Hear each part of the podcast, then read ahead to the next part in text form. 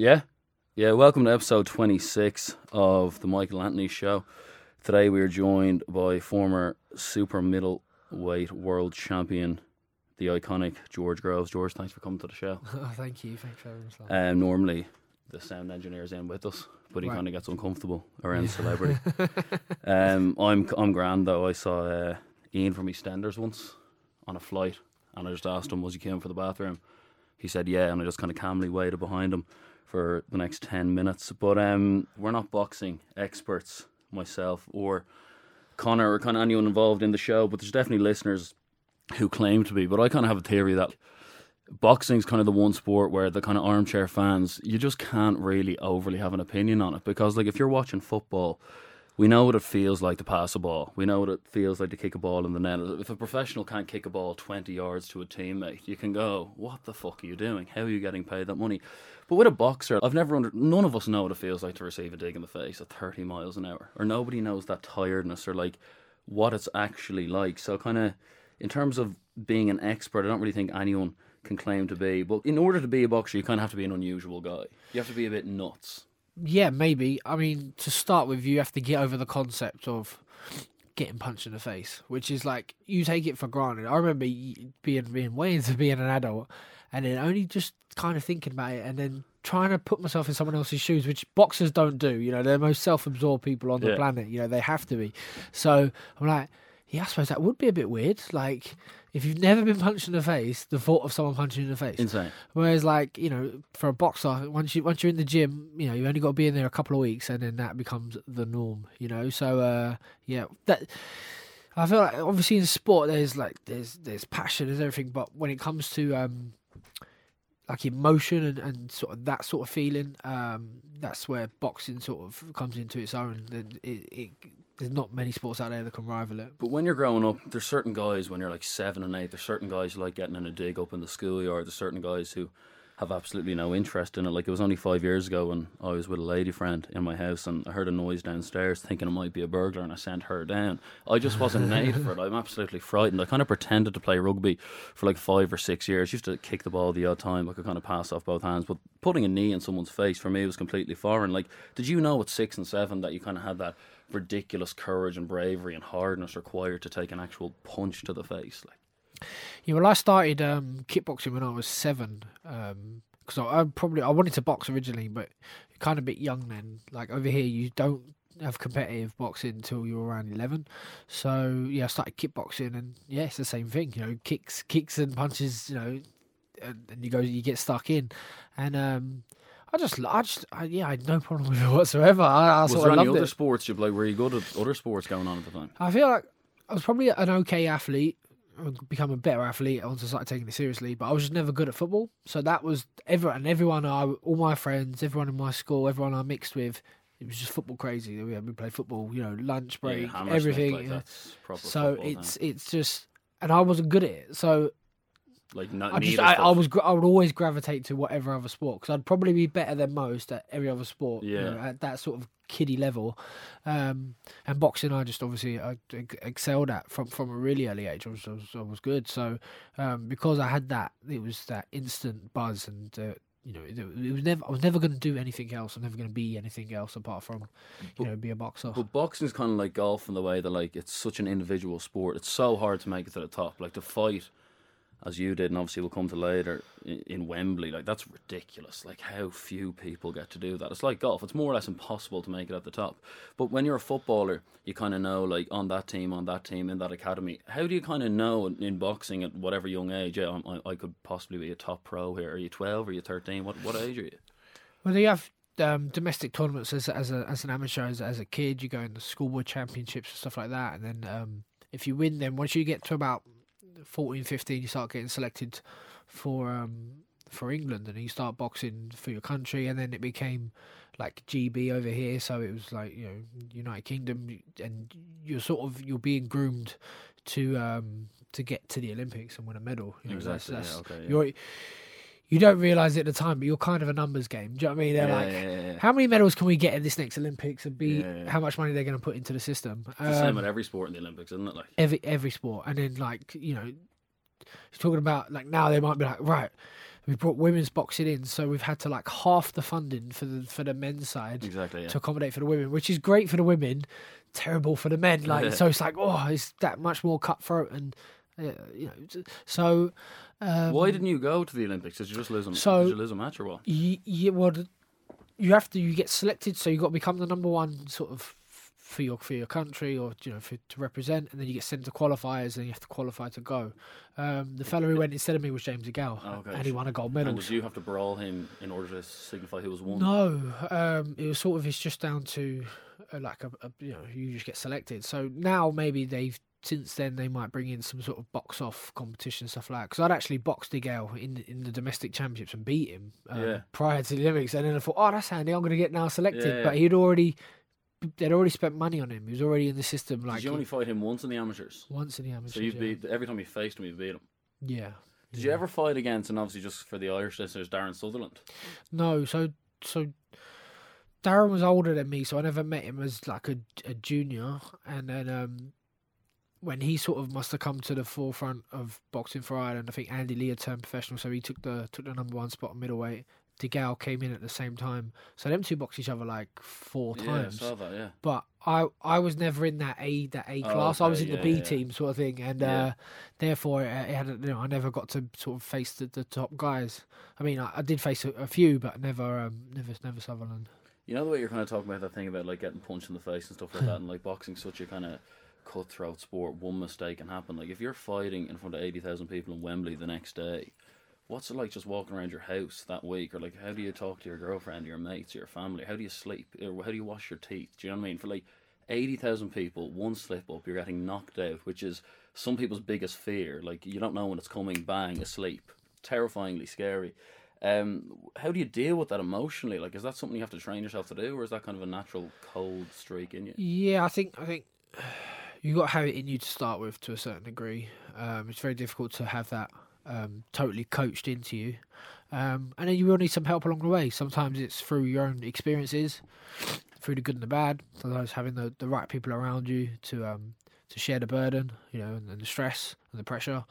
Um, you know, I I, uh, I remember the magnitude of, of Wembley Stadium, like in, in at the time it was a bit of a blur. You're in a bit of a buzz. You know, I'd, I'd come off the first loss with Froch, and it was a real whirlwind sort of into the next. The next, I was I was playing catch up basically. I was like, oh, I lost that fight, but I should have won. I should be world champion. Let's just get this over with. We make it as big and big and beautiful as possible, and that'll totally eclipse what happened the first time. And because no one will even remember the first thing because this is Wembley Stadium. This is this. I Yeah, I'm gonna sell. I'll sell the shit out of it, and I did a fantastic job of that. The promotion was excellent. Yeah, and then and then got knocked out, and I was like, ah, right, okay.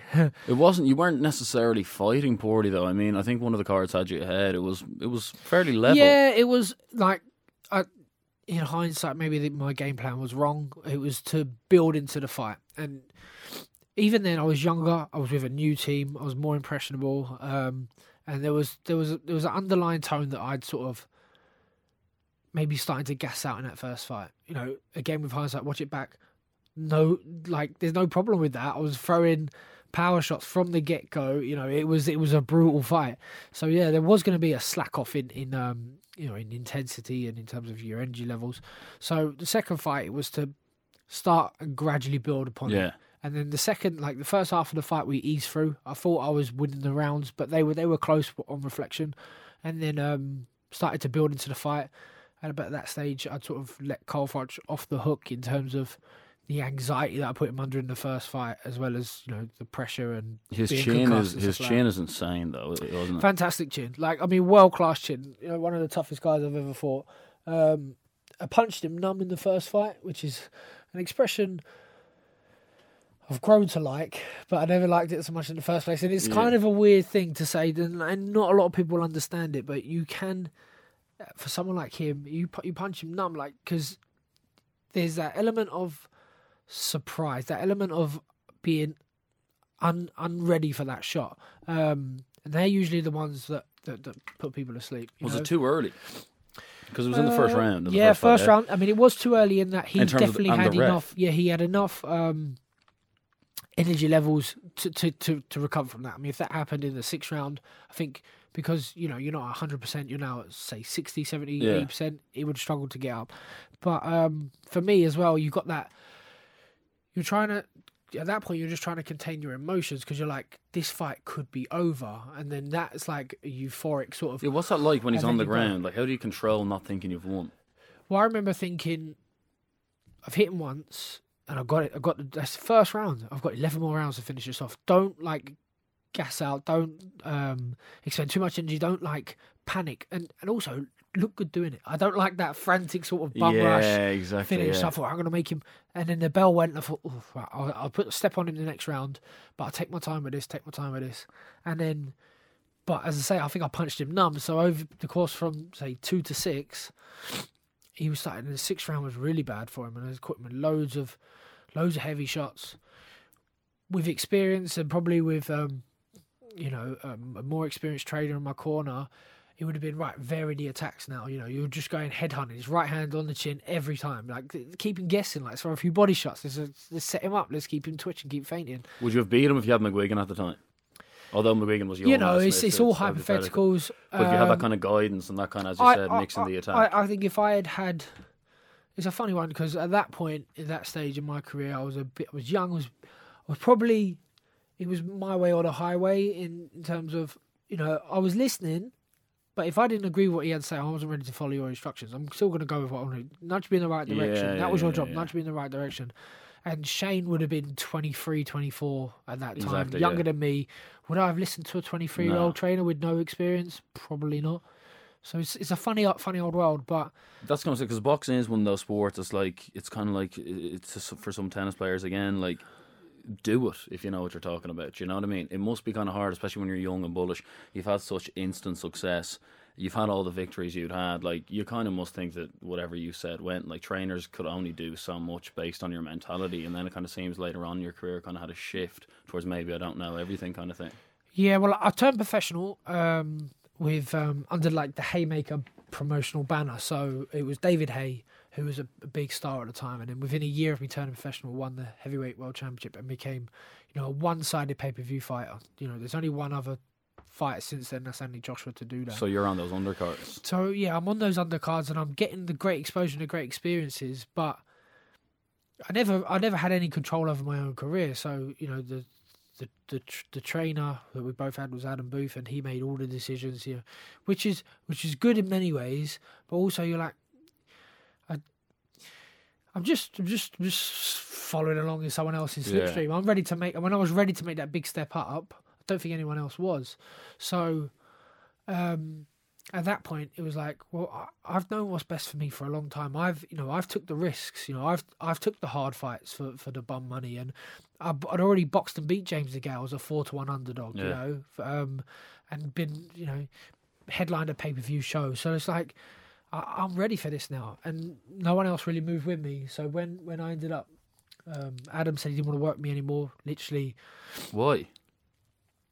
He's um, I, I I don't especially know. It doesn't really make too much sense. I mean, Weird it wasn't just it wasn't kinda. just crazy out of the blue. Like he was, we'd have like it was gonna run its course at some some point. I believe in in um, you know, in our relationship because, you know, he had experienced the dizzying heights of success with David Haye, uh, and then and then absolutely hero to zero when he went to Germany and lost to Klitschko. Mm. Um, I feel like he was he was a wealthy man then. Um, probably struggling to process that a little bit, and maybe a few, few other things going on in his life. And he was just, I was ready for him to back me, and he was still not not prepared to do that. He kind of had us go in a way. He, you know, it was like we were. It's okay me pandering to David Haye's needs, and you know he's a he's a heavyweight champion of the world. So if he wants to be a drama queen, then Yeah. we we will allow it. But yeah, yeah. he wasn't heavyweight champion anymore, and it, now I'm fighting for my first world title.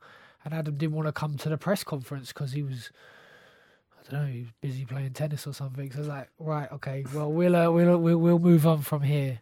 Um, and but th- at that point, I was like, right, I was was reveling in the, in the, in in the process of being my own man, making my own decisions, and it was just so lovely to like people's eyes widen. They're like, "Wow, this kid like he's got his own voice." Because before then, when I meet promoters, I'd sit there quietly, and you know, someone else would do the talking. All of a sudden, I was man in charge of my own destiny. How did you have the kind of how did you have the bollocks to do that as an unproven fighter? Yeah, I think I think I like the I, you know I, I love the I love I love the buzz of that and um once you're in that process like you you have no, you have no no shame. Like you are ballsy with everything. And, you, and it's like the scheming. It's like watching uh, when I watched the first three four series of House of Cards or you watch Billions or series like that and everyone's scheming and cutthroat and you know they're up to they're up to their planning and they're up to something. It's kind of how boxing works. And the, the fun element is if you get good at it and you can stay a, a step or two ahead of the rest. Who was your kind of solid base though in the industry? Like, At, in your early twenties, you're making decisions to leave your original trainer. Like I see a lot of boxers nowadays who are still kind of protected by a promoter or somebody who just makes sure they're always guiding them these directions to maximize their exposure and their success. But it seems like you were kind of this kind of free, to an extent, rebel, if you know what I mean. Yeah, And you I'm- kind of even see that in the fighting as well. The kind of manner in which it was just never over. This kind of sheer outrageousness, which kind of made you who you are. Like you kind of got the short end of the stick with the Olympics thing, and then the underdog for the hay, Gale, and then it just kind of went on. Who was your solid base? Was it family? So yeah, so so I got um come from a lovely family. They they um my mum and dad have backed me since I was like a young kid. They'd come around the world to see me box. You know, my dad came to Morocco to watch me box in the World Championships, um, like under 19s. Uh, my mum and dad came to Vegas to watch me box. You know, obviously they had a wonderful time too in Yeah, Vegas. Like it was a, one of the better places to go. But um, Was your mom ever saying to you, kind of in like in the peak of the kind of like verbosity and outrageousness in the media? You're a 23 year old guy. You're saying crazy things to sell a fight. Was she ever saying, "Be careful, son"? do You know. I mean? Uh, no, I think I think they kind of like they must have thought. Hope he knows what he's doing, yeah. and I'm pretty sure those of them conversations went on just without me present, you know. And I I remember my mum um just being like, and my dad probably their proudest moment was like when people say, "Oh, he was booed in and then cheered out in Froch the first. Froch one," and I think like it's probably like even though I lost it, probably like my dad's favorite fight. Do you know what I mean? Because I put him on his on his ass in the first Yeah. round. There's a great picture of like the whole front row, which is like, you know, my mu- uh, might be my mum. She don't sit front row, but my dad, probably my my, wife, um, you know, some cousins, people who have been there since the start, and they're all like, yeah, like, like it's a shock, and it's just me like. Like, yeah, because I'm just Yeah. I'm ready. There's no celebration for me. Yeah. Like right back to neutral corner. It's all about business. Does your mom hate the impact? That's why she doesn't sit front row. Yeah, yeah. She just doesn't like can't watch sound. it. I think I got her a front row seat once, and she said never again. Like, Yeah. so I try and get her. Like, I managed. I don't know how it happened, but we got like a like a private box um, for Wembley Stadium. So I put her and some some friends up in the private box. So there, there were there were lovely seats, plenty of space, but pretty far away from the Yeah. ring. And she still doesn't watch it. She looks at the floor, you know. So, Yeah. um, but they, Hollyoaks just on the back. yeah. no, and the same with the girlfriend. Like, does she was she kind of in terms of this decision to retire so young? Was she delighted with that? Yeah, I think I think she she's been like the most important person in helping me. Um, you know, I talk everything through with, with my wife, um, Sophie. She's um, she gets it. You know, because because we live it. You know, we live it. We live it, the good and the bad. Do you know what I mean? Have you been with her since the start? yeah, so um, I've known her my entire life. She's like a ch- childhood sweetheart. We've been together now, um, between 12, 13 years. Hopefully, I get that right. We've been married not quite as long. We've been married a long time now as well. We got we got two kids together. So yeah, she's like, she's um, she's been great for me. You know, um, I feel like uh, but I, I've got a lot of um things to appreciate. You know, Yeah. they've sort of helped me get through the sport and hopefully have um have something to give back after and to keep myself a little bit sane, you know, in the process. So What did Dale Youth uh, Club in, in Grenfell Tower that recently tragically burnt down? What do you think that kind of scene that you and James DeGale grew up boxing and did for the development of both of you in a way? Kind of oh yeah, definitely. the odds numerous times. Like, what was it like in there? Did you see him daily in there? What was the So yeah, well we it's, just, it's a tiny little gym when we first joined. It wasn't even at Grenfell Tower. It was um, just down the road in like a like a converted morgue. It was it was were all like okay. I mean, I, when I started, I was ten years old. I didn't know what a morgue was, but um, I just remember it was cold. So um, Oh, there was literal bodies in there simultaneously. Like, Well, no, no, it, it was, and it wasn't no more. You know, so Yeah, they, yeah, Dow yeah. Took it over. I mean, it's prime real estate in Notting Hill. It must have been worth a fortune Yeah, when they sold it. So, um, but yeah, it was a- it was a, it was a champions gym. I remember like you come down, they had champions. They were proud of their champions. It was just a junior club when I joined, so they were all kids, and then they usually most of them are traveller lads that, that sort of quit at fifteen anyway because they went to work. why do you think travellers are so good at boxing? Is it just because they just grow up doing the? It's more. You it's like street footballers. they uh I mean they are they are tough. They mature really early, so they have great success as, as kids and um Mature physically, do you mean? phy- physically, They're mentally. exposed to pain very yeah, young. well, they're just exposed to like ad- an adult environment, you Yeah. know, um, and they uh, they love their boxing. You think like you go to to school. I'm, I mean, I've been to school for for a long time, obviously, but um, Did you finish school or did you leave early to box? yeah, no, I finished school. I went to college, and I, I didn't finish college because boxing sort of took over. What did you do in college? like a gym gym instructor, Oh, fitness okay, trainer sort of thing. yeah. I thought it'd help me in, in terms of learning a bit more about. Was it just of get Physical stuff like back, Really, like you always knew you wanted a box. Yeah, yeah. I mean, I I thought it, it was a, it was a, like a, a part time course, so it was it was just yeah. I suppose it was just something to something to aid my boxing Yeah, my yeah. boxing dream, you know, rather than going to be um something to fall back on. You know, we we weren't that way inclined. But were you and DeGale mates when you were in that U club? Yeah, you know, I could I pr- honestly say that he probably wasn't my cup of tea, but Just as a bloke in general? just as a bloke in general, you know. But um, so we never shared a room when we went away. You know, like I said, who do you want to share? Uh, Not James, but you know, um, I shared with some of the other lads. But you know, I cheered him on when he boxed. You know, what I mean, we we travelled together. You know, I wouldn't say I disliked him. I just say he's not my cup of tea.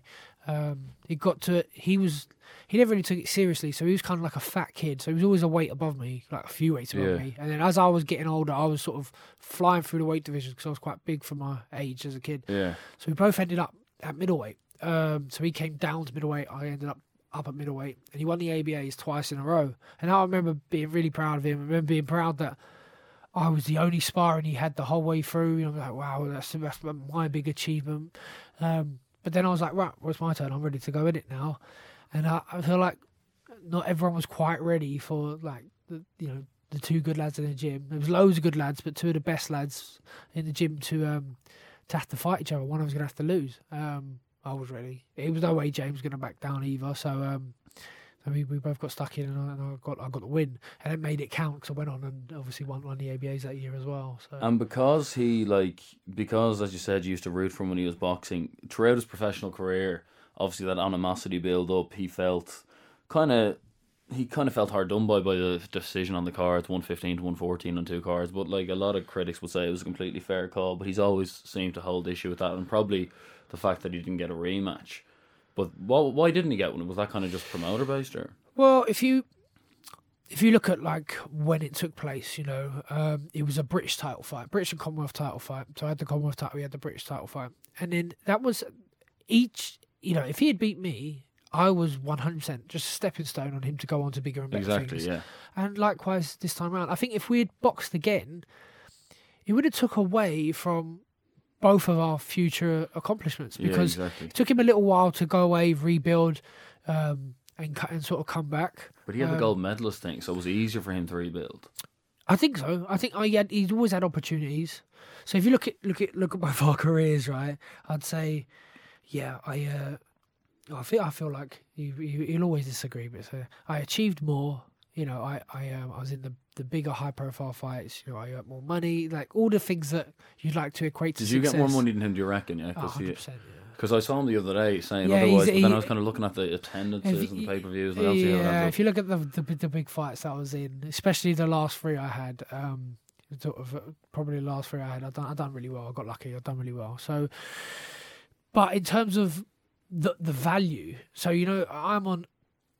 I'm on the shit split of that that Wembley thing because I'm the challenger and I and I and I sold sold the shit out of it and it generated an awful lot of money. So I got a lot of money, but I got, a, you know I mean, minuscule to what what Froch got. Yeah. but I, I generated that money. If you look at the money that De earned, he never actually generated any of it. He had obviously he's got the gold He medal, has the brand, yeah. but he doesn't doesn't sell tickets, doesn't put bombs on seats, you know. So um, in that way, he's outshot me. So that's that should be his claim to fame. That should be that should be where he, you know he hangs his hangs his. Uh, But like after you, the way you're saying, kind of you are the the short end of the overall sale. That in a way became your brand. Then after a while, if you know what I mean, you were always the challenger. You were always kind of the mouthy challenger who was completely. You always seem to know you were better than these people, but the media and medals and brands seem to say otherwise. But it kind of became your identity that you were the guy who always said he could do it and, and ended up doing it. Well, I had um, excuse me. So I had um, I had the experience of obviously um, no one really thinking I could win when I boxed James Gale as an amateur and beating him and being like, right, there we go. Um, and uh, it came round as the professionals. You know, um, I made I made really good headway uh, as a professional. I wanted to sort of try and make little statements as I went along, um, have an accelerated route to the top. So now lots of fighters are sort of chucked in the deep end much earlier. But back when I was first turnover, you'd have the likes of say Paul Smith, who's 25 fights before he sort of challenged for a British title fight, whereas I was like, I think I won the Commonwealth title in my eighth or ninth Yeah. fight. So I wanted to get get going. Let's get moving. Then you were fighting like Kenny Anderson when you were Kenny like, Anderson, you know, that was that was thrown together with like 10 days notice. That was a huge test for you though. so yeah, you, I mean, he? yeah, you know, I, I was so I was supposed to box. I was supposed to headline my own show on Sky Sports. Really excited about it. Um, and then the day before, or the, you know, a few days before the fight, the guy flies over. He was um, it was a Commonwealth title fight, so he was Ghanaian or something, and he failed the medical, and they couldn't get a replacement. So um, the team said, "Don't worry, look, we'll get you on Haye's undercard, um, Commonwealth title fight. You'll be, you'll be, we'll go chief support." I've done them a fantastic favour because it was, it was, have been Audley, Audley's fight, which was a bit of a, you know, a mismatch. Yeah. But you had this, this, this, this absolute tear up on the undercard. Kenny Anderson, full grown man, extremely mature, tough, strong, um, unbeaten. Probably li- limited in, his, in the skill set, but you know, uh, Commonwealth Games gold medalist as an amateur and um, a tough test. A when he when he knocked you down for the first time, and obviously like you've been going to Belfast, you've been taking the piss basically so far up to Anderson in terms of how one sided your fights had been. You were completely in control the whole time. Some of the fighters you'd had, like who, what's your man's name, Polgard? Was that, is that an opponent? Yeah, Oh right, yeah. I remember. That's I- what I mean. It was yeah, they, like, they- you you're right. The like, Eastern European you- opponents you- coming over. You nearly kind of asked the ref to stop that fight. Like he's so he's so vulnerable, and you're just not really arse digging him again. But when Anderson kind of out of nowhere knocks you for the first time, when you're knocked for the first time in your career, like if that was kind of my sporting mentality, I'd immediately go, "Oh, I'm shit." Do you know what I mean? How do you kind of, as fighters or top end fighters, convince yourselves this is fine? I'm still in control. Yeah, but there's no there's no self doubt as such. You know, afterwards in in the fight, it's like you gotta be honest. You're not thinking this is okay. You're thinking, oh my god, like get yourself together. So I wasn't, as I say, I had that. I had that lull because I was supposed to box a couple of weeks before and it came off the diet and I sort of crashed it again just before. And I remember not feeling too great in the build up in the change room you know like you sometimes you just you feel like you're you're firing on all cylinders and the change room I felt a bit flat.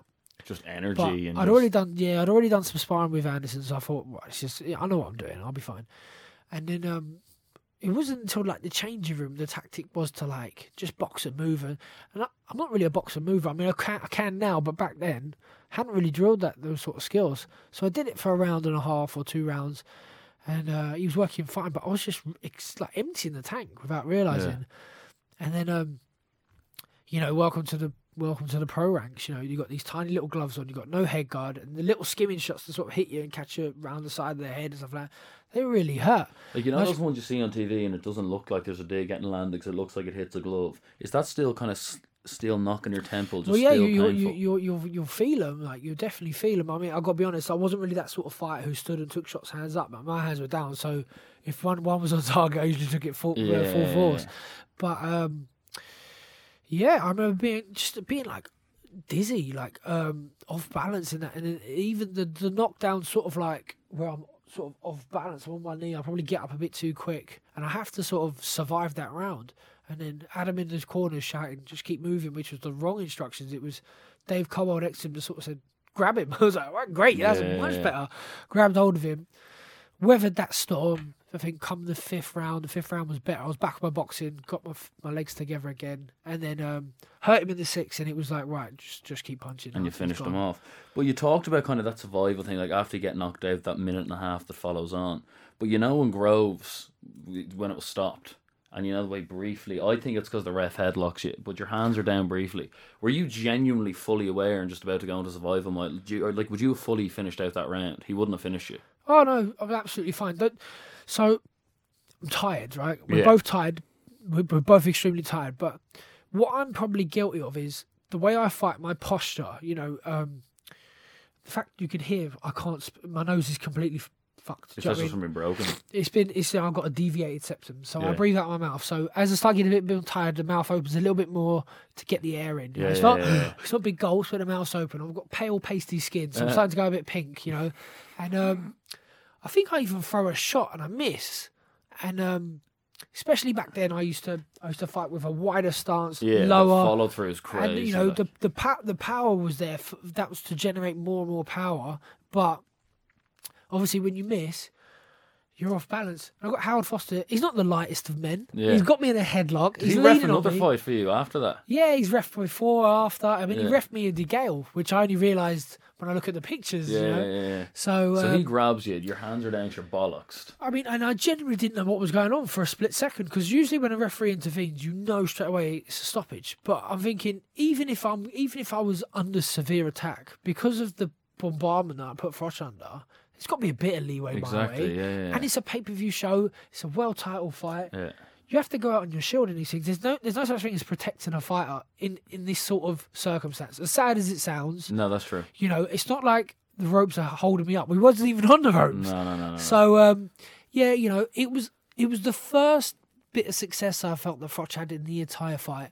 So, you know, he's he's on TV much more than me, so he can rewrite the history of it, and people might listen. You know, Did you got- lose a tiny bit of respect for the way straight after he kind of took the win? Like a lot of fighters would go, "Let's make the rematch straight away," and I know he said it, but like he was kind of refusing to admit it was stopped too early. It every single pundit was saying it. It was it was craziness. Yeah, I mean, he he, st- he still he still will deny it now. Um, Are you happy it happened though? Because it sold the second fight. Yeah, so that's a tough question. I mean, yes and no. I mean, I, I, I wouldn't change anything now. I've come to terms with everything that I've sort of had in my in my career. But uh, you know, would I have liked to have won that fight? Yeah. But if you won that fight, you probably would. He probably would put out a rematch again though. I would, wouldn't you know, if I'd beat him, there was a rematch. There Wouldn't wasn't a went Wembley, rematch clause, but he would would he have wanted it? Could we? Could I have demanded it? Could I have made it? Um, you would have fought Kessler probably then, would you? If you beat him. Uh, yeah, yeah, maybe, maybe they were talking about Kessler. So when I was having meetings with Matchroom, they were like, "Well, actually, that was after after the first after the first fight. So it was a rematch with Froch beat Froch. They wanted me to fight Kessler and and so on. But I think I think I would have done all right. I, Yeah. I know how to sell a fight. I know how to package it up. I know how to make history. So whatever it whatever it would have been, it would have been. But I I believe that I would have got. I certainly would have got Froch's rematch. He would not have been satisfied with his performance that night. If if if it was the other way around, if I'd had the fight, entire fight up to there and then we had that exchange and Howard Foster stopped Froch, Yeah. he would have definitely had the had the rematch. And in a way, though, um, because you can say like, yeah, if it hadn't have got stopped with that, you wouldn't have got the the second fight. But because the next fight was invo- like voted ring event of the year, which was previously won by like Tyson biting off Holyfield's fucking near and shit. Like for a non heavyweight fight, you never ever thought for one second, even when you were training, you'd sell out Wembley. Not based off your ability, based off the fact that there just isn't that interest. This was ridiculous. But that kind of the fact that he got KO of the year and you were knocked out in front of so many people, that kind of made the rebuilding process actually harder than it would have been if you just lost a kind of lower profile fight, having beaten. Let's say you beat Froch and then lost to Kessler, you probably wouldn't have been back in the copper box fighting after that. You know what I mean? Like your rebuild from Froch to is unbelievably impressive, and then obviously you get the two knockouts, and then what seems kind of like for me, one of the only fights that you out and out properly lost in terms of no injuries. No proper mistakes because you did make a mistake against Froch too, and if Froch you you kind of won the fight. Smith, you had the shoulder. But what happened against Jack? Yeah, so Badou Jack. so again, so I've lost. I've lost the first first Froch fight, and I probably got a lot of stuff. Uh, I've lost the second Froch fight, and I probably got a lot of stuff that I need to sort of process. But again, I'm just like, oh my god, I've blown. I need to get back. I need to get this get this done. Like I should. I've made the mistake. It's the first time in my career where. You know, people say, "Oh, you know, I want him." I hate in the build-up now when people say, "I want it more than him," and it's like, I know what that means, and it means nothing Yeah. because Joe, what, I want. Who says who, who wants it more than, than than each other in a fight? If you get hit with that that shot, that's it. You it doesn't matter. I want to get up. You see me, I get up. I just get up too late. you know? yeah. So it was the desire still there. I'm I'm pressing. I'm literally the fight happens Saturday. Go home Saturday night. Um, Sunday morning, I say to say to the missus, I say, "Should we go away?" We never do this. I usually keep a week off to try and milk the uh, the exposure. You know, like the Sky interviews and shit. yeah, so she she says, yeah, okay. So we literally flew to Dubai that night. So like within 24 hours, I'm out of the country. Head down to try and um, recover, but I can't. I can't sit still. I'm I'm already. I'd already. I've done a deal with the the Sauerland promotion, so I'm already on the phone to Kalle. I'm like, look, let's go through the rankings. Can we get? Let's go WBC route. That was like that made sense. So I was already ranked okay with them. I could have maybe bypassed a few other um, potentials and we'll have a final eliminator. We can get going. So straight away, I think box May, September, we're back at Wembley, not the stadium, uh, Wembley Arena. I'm fighting for Rebrasse, the number three ranked um, WBC Yeah, uh, contender. I'm fine though. Kind of a good fighter, not. good fighter, good great. fighter, but but not great, beatable. You know, You kind of knew going very into big, It. Yeah, not a huge puncher, a little bit slower than I am. Away we go. But what the problem for me was that um, I was with this new this new team. Uh, I was being trained by um, a chap called Paddy Fitzpatrick, is what he called himself. Um, he's got he, he was a, he was an amateur amateur coach. He had an amateur gym in Swindon, and the reason I was working with him was because I'd done ad hoc pads with him whilst training under Adam Booth. So when Adam Booth wanted to play tennis or Yeah. went off to do some, do some other stuff, he'd bring other people in, and you know, I worked with this guy. And um, me and Paddy had a good like. Um, first of all, I knew him, which was important to me. Um, I knew that he could hold pads well, and you know he's he was a bit quirky. You know what I mean? He he, he had some pearls of wisdom. He'd been around the gyms, and you know we'll see how we go. As time went on, I realised that that was kind of his place. Like, but it's hard to tell someone that that you know, you you're you're not you're an assistant coach. You know, you're Yeah. not you can't lead from the front because you know it's it's yeah, that's a big job. You know, that's a big job, and sometimes that's not always about um, being the fellow who knows the most. It's just about managing the pressure and managing everything else that goes on. So as time went on with him, I had, I had a Rebrasse fight, and yeah, it was a it was a good win. I threw an awful lot of punches, but it wasn't me. I was like, Ugh. so then I took another fight at the end of the year, and so I'd gone from Wembley Stadium, huge pay per view show, to headlining a show on Sky, um, to now fighting on undercards. So I was on Bellew, Cleverly Value. undercard Yeah, yeah. and I, I, I was having, I was having a little strop. I was like, right, well, I'm supposed to be fighting for a world title. You're not giving me any sky dates. Yeah. Uh, I picked, I picked the opponent, um, uh, Doug Dennis Douglin, Southpaw. Um, I picked him because um, I think by then he was training out in the Mayweather gym, and I knew I was fighting Badou Jack. So it was kind of just, just almost to like try and get someone's attention. I think, I think that's true because I was trying to. I have to remember. I have to go back on my my thing, but um, Because the Jack fight was moved. Originally, it was supposed to be, and then suddenly moved to the Mayweather so that, that, that was that was the big problem. So originally I was boxing um, when I became manager. Uh, Anthony Dirrell was the champion, so I was Yeah. fighting Dirrell. They put they threw in a voluntary, um, and he fought Badou Jack. No one really expected Badou Jack to win. He won. He won really convincingly. I thought he was very good on the night. I think the scorecards were closer than they should have been. So fair play to Badou Jack. Straight away, like, oh, I don't know this guy. I better do some research, you know. And everyone was sort of concentrating on his one loss where he got caught cold and got got got um got knocked out in the first round. But I knew he was a better fighter than that. But he's deceiving because there was nothing that he did that sort of seemed exceptional. He was just a sort of a good all round fighter. Great skills, though. Yeah, great skills, but like, not there was nothing real flashy or elegant about him. It was just, you know, did everything everything well. He did, you know, he, he took shots well, he blocked shots well, he landed shots, he got himself in and out of range. Everything was very subtle, which is they are the best fighters. They're, they're dangerous fighters. So we thought that was going to happen in April. Then that doesn't. It gets postponed to the summer. We're getting messed around with the date. Literally, the day I'm flying out to America to for the fight, they cancel it and push it back to the Mayweather undercard. So I was like, oh, what do I do? Do I rebook? Do I just stay out there?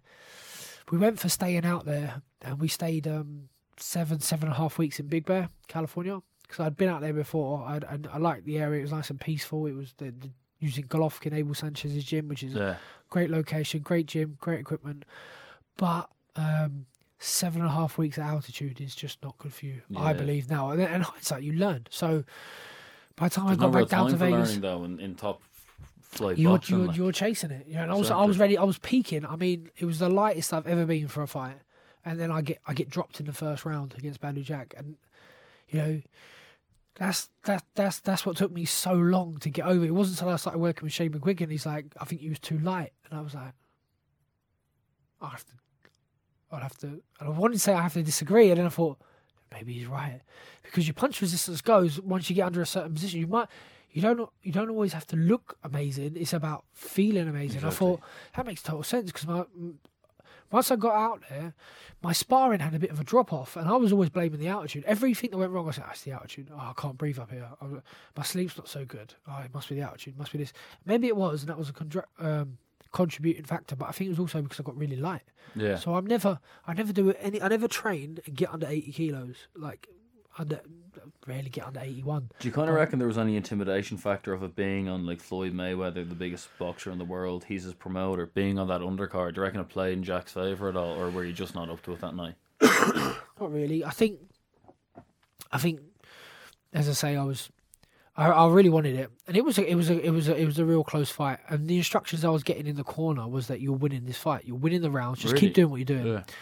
And that was the most disappointing thing about it because, in all in all truthness, like I'd sort of lost lost a bit of faith in in, in Paddy the coach. I was sort of I was too scared to change trainer before a world title fight, like I did before Froch, Yeah. and lost, and I got the stick for it.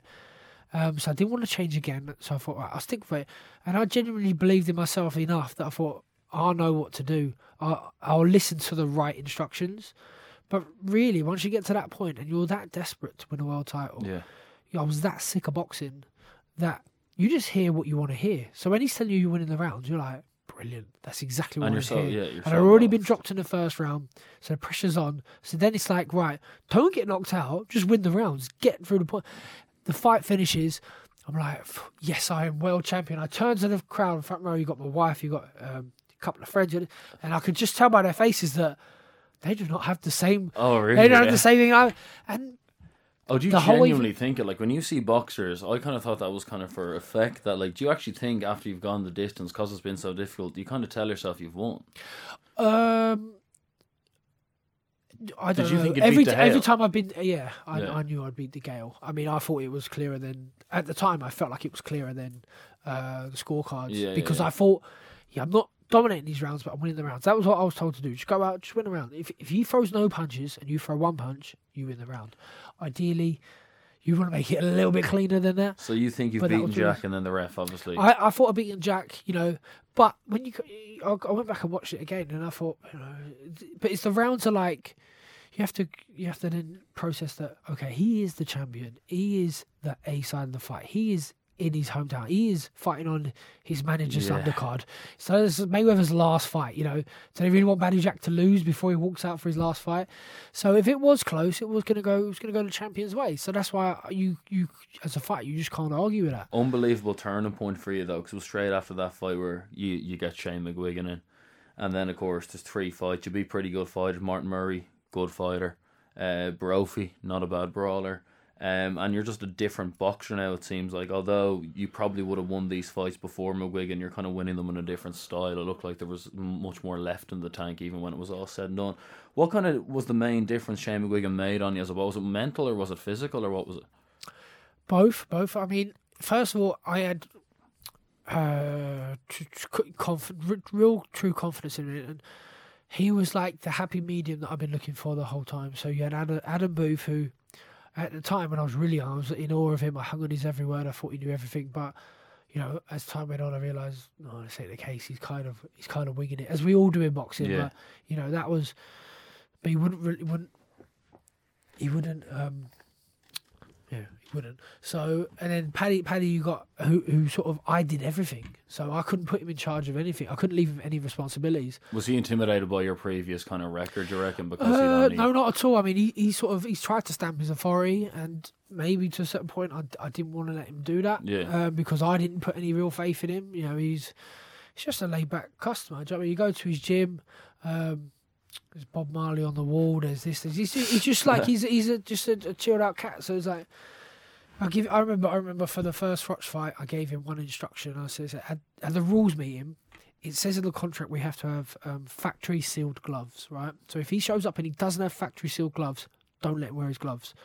Because I know he had a Lonsdale deal, and I know Carl loves a few quid, so he probably got like, even though he's going to earn millions in this fight, it might be ten grand, you know, for wearing these these gloves. And if he's not allowed to wear them, that'll put him in a foul mood before we box. I thought this is gonna this this is this is gonna be one of them battles I'm gonna win. yeah. And they come away, and it was exactly how I said. He showed up, so he has Everlast gloves that he puts Lonsdale logo over the top. So they're not factory sealed because he already opened them to sort of Oh, tamper with them yeah. as such. Um, no, not saying they're not they're not legal. It's just No, I know this what you is mean. just Yeah, it's just yeah. contractual rule. So they did he didn't he didn't get it over the line for me. So then it's like all right, okay. So so that was that for me that was a loss. That was like ah I've lost that. That's a loss. So little things like that I couldn't really put him in charge of. Whereas once I met Shane, like apart from the fact that he's grew up in boxing, his dad's a Hall of Famer. You know he, they they they run a promotional company. They put shows on.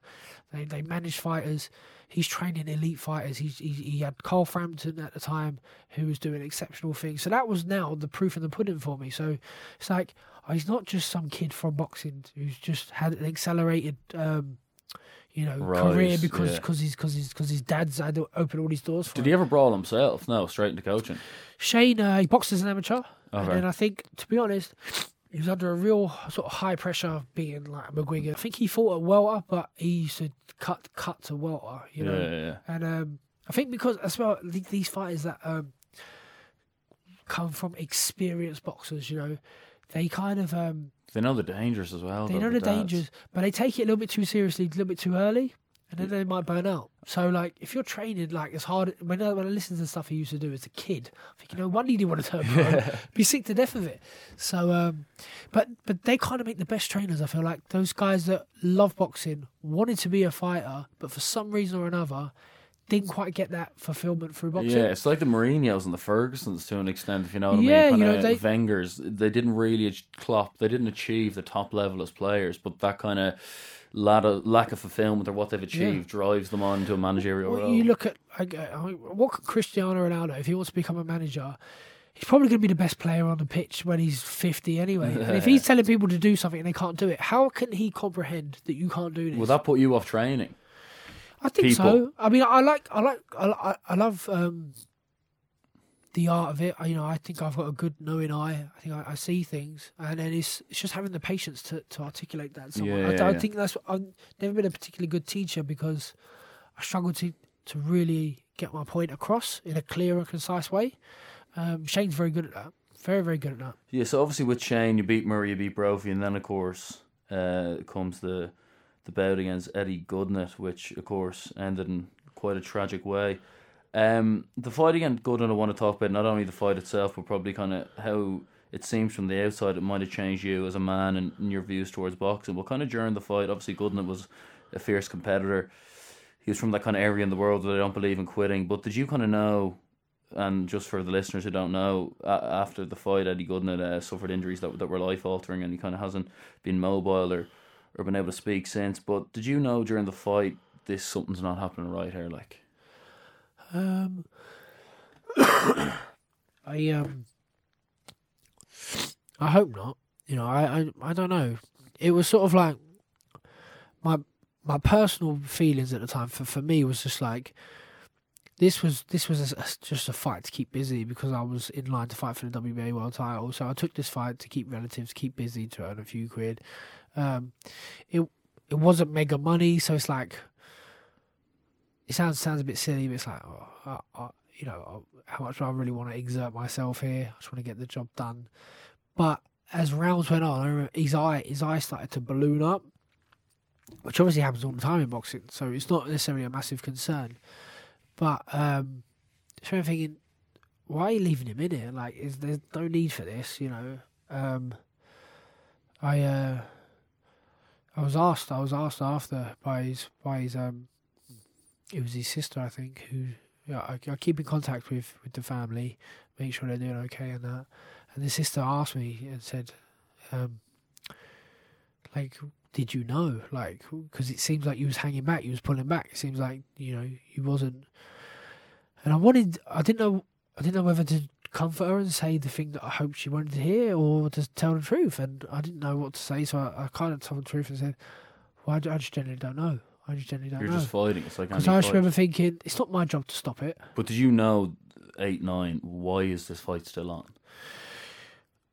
No, I mean, I was thinking, I just really think this is a bit pointless. Really, this is a bit pointless, and I really think I'm not gonna, I'm not gonna try and, I'm not gonna try and knock him out because he don't need this. He's probably, he's definitely not getting paid enough. I'm not getting paid enough. Yeah. Like, and his corner just left, they left, they just left him in. Because it was Like, probably a big so- moment for him as well, though. Do you know what I mean? If his corner threw him the tail prematurely, but like you blew my opportunity against George Groves. Yeah, but the way I mean the way the fight the way the fight was going, the way that he would have been known that he was sort of like he was he was he was a keep busy fight. He was picked out. Yeah, he had a good record. Yeah, you know he was He was energetic. no one, he was no on his one. toes as well. He was selling. He was selling it to the ref well that he was okay. Yeah, And then afterwards, obviously, uh, your your celebration doesn't even. You kind of look subdued after you've won. You don't really seem to overly give a fuck. Then you go into the dressing room after, and you're kind of just packing your bags. You're going home another day at the office, and then, then how do you get informed about what happened to Eddie? So yeah, so I'm, I'm sitting down and um, one of my um, he's my he's my physio, but he's much more than that. Um, fantastic guy. So anything like sort of medical related, I suppose he would be the guy to deliver the news. And he came over and said that um, just wanted to I'll let you know now. Um, Eddie's collapsed in the changing room, and uh, I think I was doing my shoes up or something. Something quite therapeutic or peaceful. uh, You know, what I'm thinking? Yeah, and it's sort of I got stuck in stuck in a bit of a trance. I was like, because you know what that means as a fighter, and you're like, because then you'll start. Then I, I'm not trying to process. How obvious was this? Did I know this? Like, what could I have done? How have I fucked this up? Like, what does this mean now? Like, because Nick Blackwell, who I was sparring with, who had a fight with Chris Eubank Jr., um, collapsed after their bout, and this was like maybe a, a few months before, not that long before the fight with Gutknecht, and he came round and he was, you know, he seemed perfectly fine. So Yeah, you're thinking, is, is this, yeah, that that was crazy. What uh, what happened to Blackwell? You were you were sparring with him as well before he went into the Eubank fight, yeah. yeah, And, and did he, you he did, something about him? Well, in the, in the sparring, um, he was a little bit. I mean, he's he's all action, Blackwell, and he's he's super strong, and he used to put you under real pressure, and that was where he was in his comfort zone. That's where he he would take less shots, you know, by letting his hands go. Yeah, But um, the last one or two spars we did, 'cause we did, oh, we did a few. Um, he looked like he dipped a bit. So sometimes that's because you know they're on a diet, or this week they've decided to be strict on the weight Yeah. and stuff like. that. Or they they've accelerated some other you know training, you know more power. If they move to a power output, usually that's neurally taxing, so you you end up feeling a bit tired and it affects your sparring. So our spars full throttle, like are you properly going yeah, it? yeah, yeah. yeah. 100, I mean, 100 uh, we- We, are, we Yeah. do. Yeah, I mean, you take. Don't forget, it's always you take the the emotional element out of sparring. So it's just like it's it is. You're not trying to. You're not trying to hit someone out of anger or Yeah. emotion. You're just trying to perfect your craft. But yeah, you're you're whacking each other as hard as you can. Sorry, back to just Eddie for a second. Um, so you obviously got to visit him, do you, afterwards? And you, I presume you were pretty shocked by the deterioration of him. Like it has, it, it's it's been one of the worst bars, probably fatal. It's been one of the worst outcomes it could have been. He, well, hopefully he recovers, but he kind of he'll definitely never fight again. He does kind of. It doesn't look good, but in terms of the dangers of boxing and the ethics behind it, I mean, there's been a lot of fatalities. Even um, like Shane McGuigan's dad actually fought a guy called Young Ali in the eighties who ended up dying after five days in hospital. Mike Towell recently, the UK boxer. Like, do you have a son or do you have sons or do you have daughters? Yeah, no, I've got two two sons. Would you allow, would you would you want your sons to box down the line or having had the Gutknecht experience? Are you kind of looking at it from a different point of view? Yeah, no, I. Um, my wife's adamant they won't box. I don't want them to box. It's um, be very difficult to gravitate them away from boxing. Yeah, like if they know their old man was once involved in the biggest fight since World War Two in Wembley, like how are you going to actually tell them not to put a pair of gloves on? Yeah, I, I think the only way I can do it is to encourage them in other sports, Footy or something uh, like that. other things, you know. So, um, yeah, but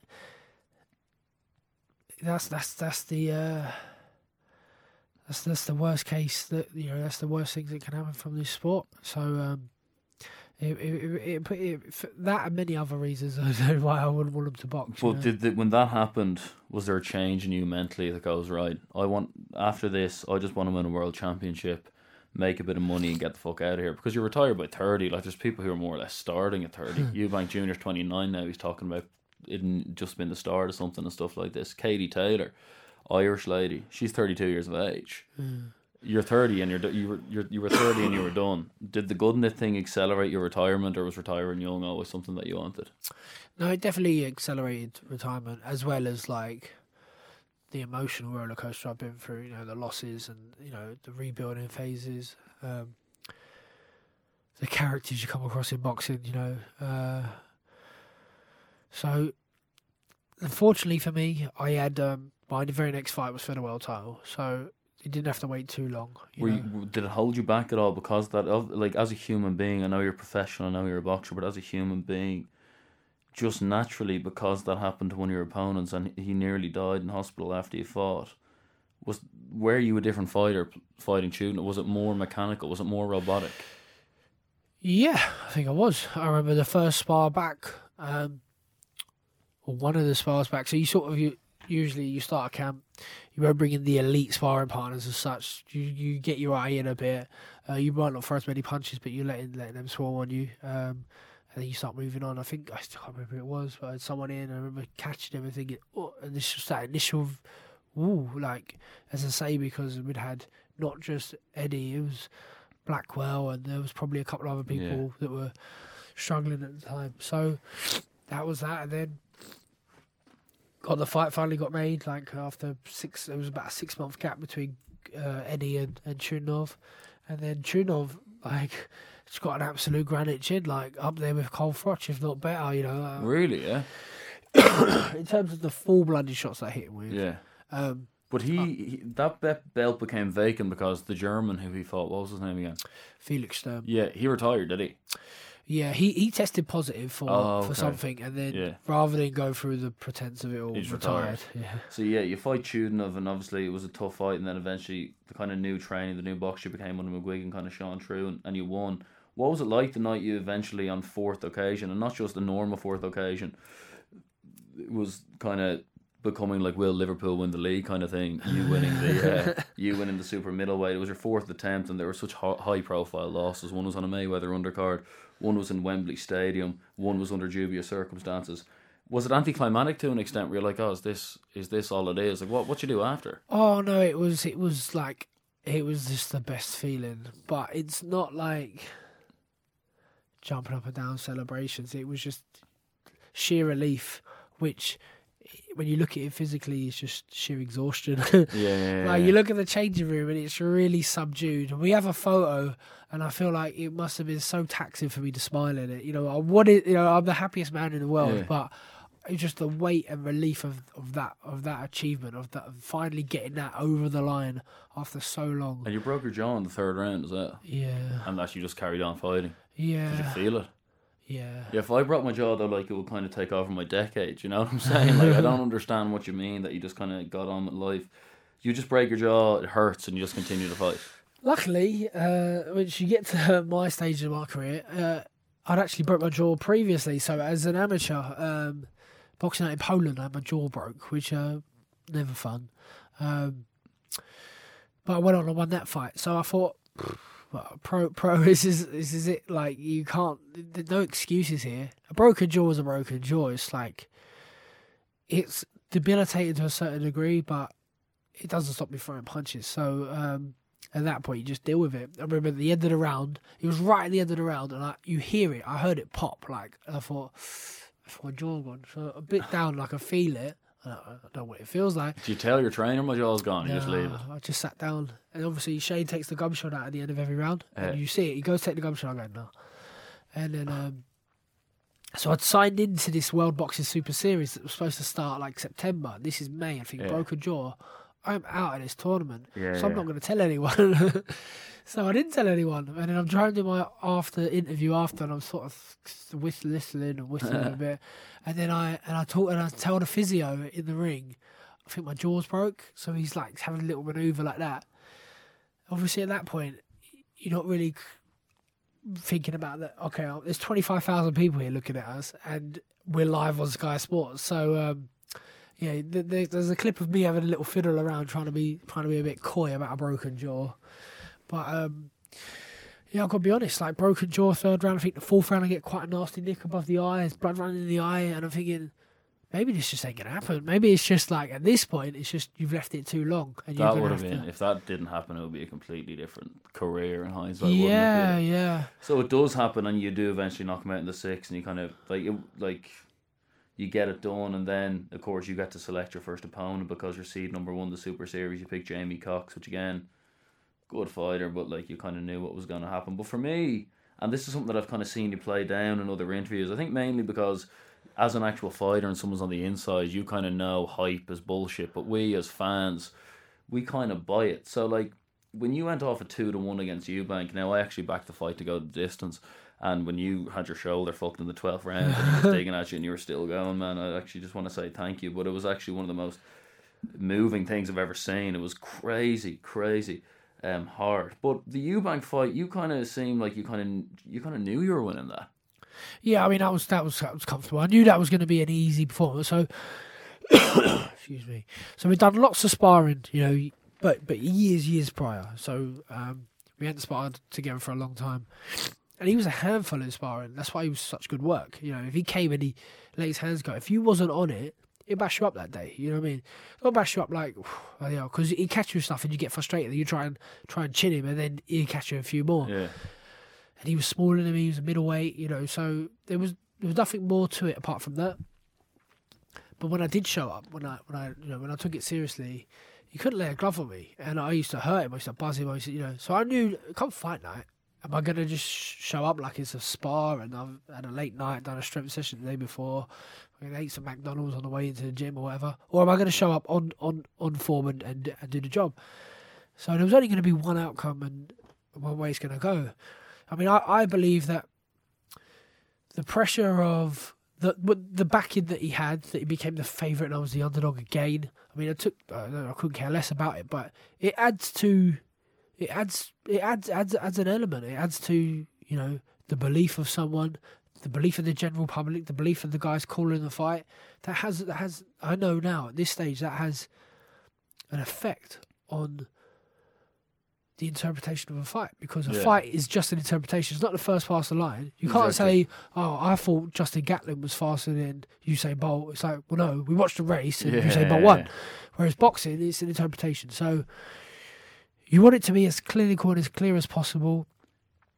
like Joshua said though. Anthony Joshua said he thought he thought Eubank was going to win. Yeah, yeah. Said he'd sparred against Eubank and he offered much more than you did, and it was a messy fight. It was only like twenty nine percent of punches landed to twenty two, but that was probably tactical on your end. But like, the only person who kind of seemed to said that he thought you would win was was Saunders, and he said that Eubank's a great fighter, but he's not a great boxer, and George Groves is a boxer, so in a boxing match, there's only going to be one winner. But So that's that's that's again those those um those voices of authority, those voices in boxing. One, the fellow who backed me hates Eubank. That's uh, Billy Joe Saunders. The fellow that backed Eubank, which was um, Joshua and um, Froch hates you. Froch. Froch hates me, and Joshua trains with Froch's coach. And you know, I think I've seen pictures of Eubank and Yeah. Joshua out together. They're mates. So that's kind of how boxing works sometimes, you know. And That influences the bookies though as well, does Oh, it? Yeah. definitely. I mean, he, he Eubank is a promoter's dream in that he. I don't know whether this this era will pass, how long this will how long this will last, but when people are they want the quick fix, and he delivers the quick fix. His Instagram videos were awesome. You know, he's gonna post him just go. "Da, da, da, He met the United team like one of the nights before he fought you and shit. That's experience, you know. Yeah. That's you know, I I promoted uh, the absolute shit out of the Wembley fight, but I still would do nothing fight week. Yeah, yeah. He still thought it was good for his brand to go out and meet the United players f- two three days before the His fight. His dad was a showman as well, though. Jumping Yeah, I mean, that- cycling motorcycles. That's where his dad was good for him at the start of his career because his dad lapped up all the limelight. Um, he got the he got he he got uh, advantages because it, it sort of it trickled down towards him and he would become famous for, the, for his dad's Yeah. antics. But his dad was carrying the burden of actually physically going out and doing it. Yeah, yeah. Whereas, like, if you're going to do it yourself as a fighter, wh- when you're going to be at home resting, sleeping, Yeah, training, exactly. doing all these things, and you will burn out. What's his dad like? Because it seems like yeah, he is kind of overbearing and and but kind of too strange of a man to dislike. He seems like a very unusual bloke. I got I got a lot of time for him because he's if if you get him at the right stage when when when he's he might be a bit a bit you know multi personality you know I won't, won't use any proper terms Yeah. for it but he's a, he's he's definitely he's he might be going a bit loopy a bit mental but when he's with me and he and we have we have an honest conversation um he speaks the truth you know like it, it, he's um he he'll tell you when he's wrong uh, openly admit when he's wrong What did he say to you after the fight when you when you beat his son? Was did he say yeah fair? Like there was I think I think I think I think he generally f- believed his own hype that he had created that his son was was was um, putting out there, and they thought he was unstoppable because they thought they thought he thought like he's a middleweight, but he can win. He'll be a middleweight champion, super middleweight champion, like heavyweight champion. He can beat everyone. Punches punches so hard, but you know he he's, he's if you look at the way his dad fought, his dad was um, was clever. You know, extremely powerful guy, but never threw a lot of shots. You know, Yeah, yeah. whereas the son is the opposite. Like he throws tons and tons of shots. He's one of the fittest, probably one of the fittest fighters out there. Um, but punch power, you have to, you, you can't, you can't have them both together. Exactly, You, yeah. know, you need to find that happy medium. And um, But it was still a remarkably impressive kind of defense of the title. And then kind of if it wasn't for the fact that you were locked into the Super Series, you'd won your title. You defended it against the guy who had all the hype, the famous dad, the guy who actually went on to beat the guy. He is still a good brawler, by the way. Eubank, he is, he is, he's excellent. Yeah. He does have a career, and it was a very good win for you, especially on the record and on the paper. And history reads you better because you defended against Eubank. But would you have fought Callum Smith if you weren't locked in to the money and to the to the Super Series final, or would you have retired after Eubank? Because your shoulder's fucked for that Smith fight. I know you didn't want to blame it on the shoulder that day. 'cause You didn't want to be that guy, but it, it's fucked. yeah, you. You try not to. You try not to make make excuses throughout your career about this because you never go into a fight fully fit. There's always something or another. But um, if I wasn't in the tournament, I don't know if I would have retired or not. But I definitely wouldn't have boxed Smith in September because, um, yeah, it, it was. First of all, I wanted to do it in June. it's Yeah. like your tournament, like Callum Smith's going to Germany to fight a kickboxer, you know, on you know somewhere in the middle of nowhere next week, and I've just sold out the Manchester Arena, you know, in, against two of the most marketable fighters in the UK. Mm.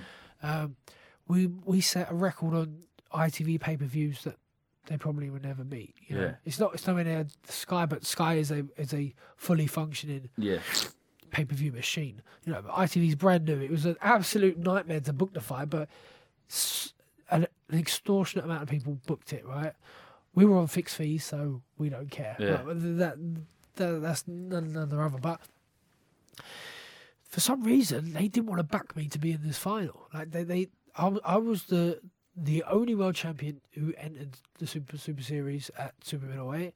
I'd brought into it the Ring Magazine belt that was going to be challenging the final. If I wasn't in, that Ring Magazine belt was going. They promised me Callum Smith would be fighting for a full WBC world title.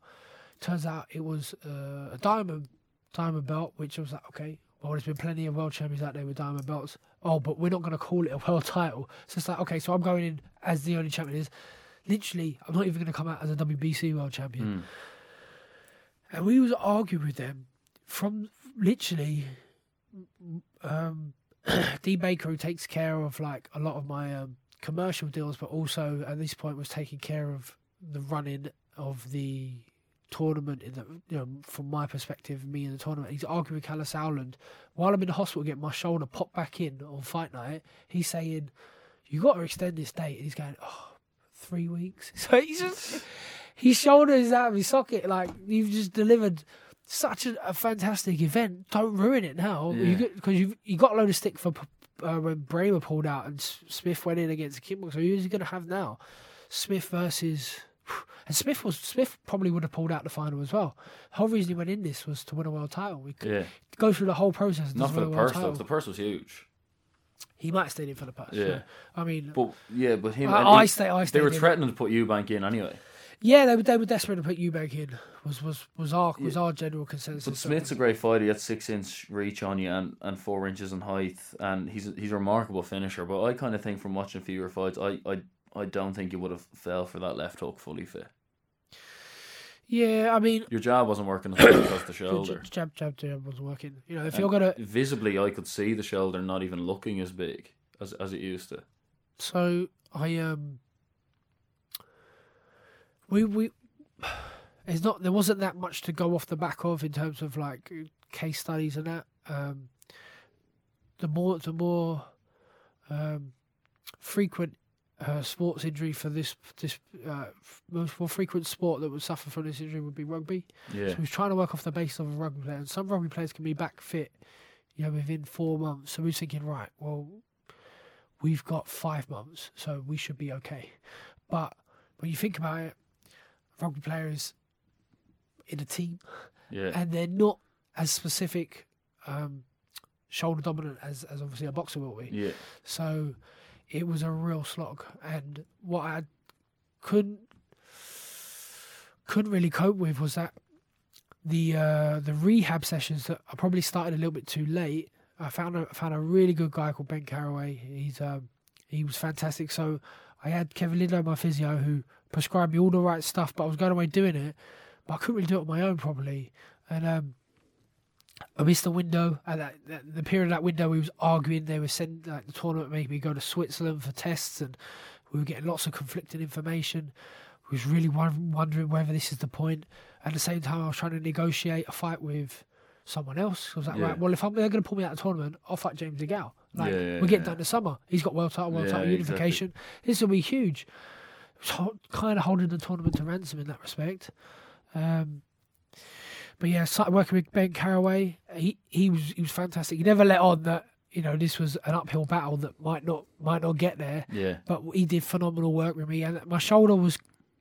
I want to say my shoulder was working by the time we were, we were there, but I hadn't managed to do a proper camp because if you train twice a day as a fighter, you do your punch session in the morning, you do your um, your strength or your running or conditioning in the evening. I had to fit in an hour and a half shoulder rehab session, which was not just physical, like not just muscularly taxing, it was neurally taxing. Like your brain would be fried at the end of it. And then from there, I got to drive and do sprints on the track or you know go Yeah. lift some heavy weights. It was iron impossible, do you find the dieting tough that comes with a camp? as well as the dieting. So.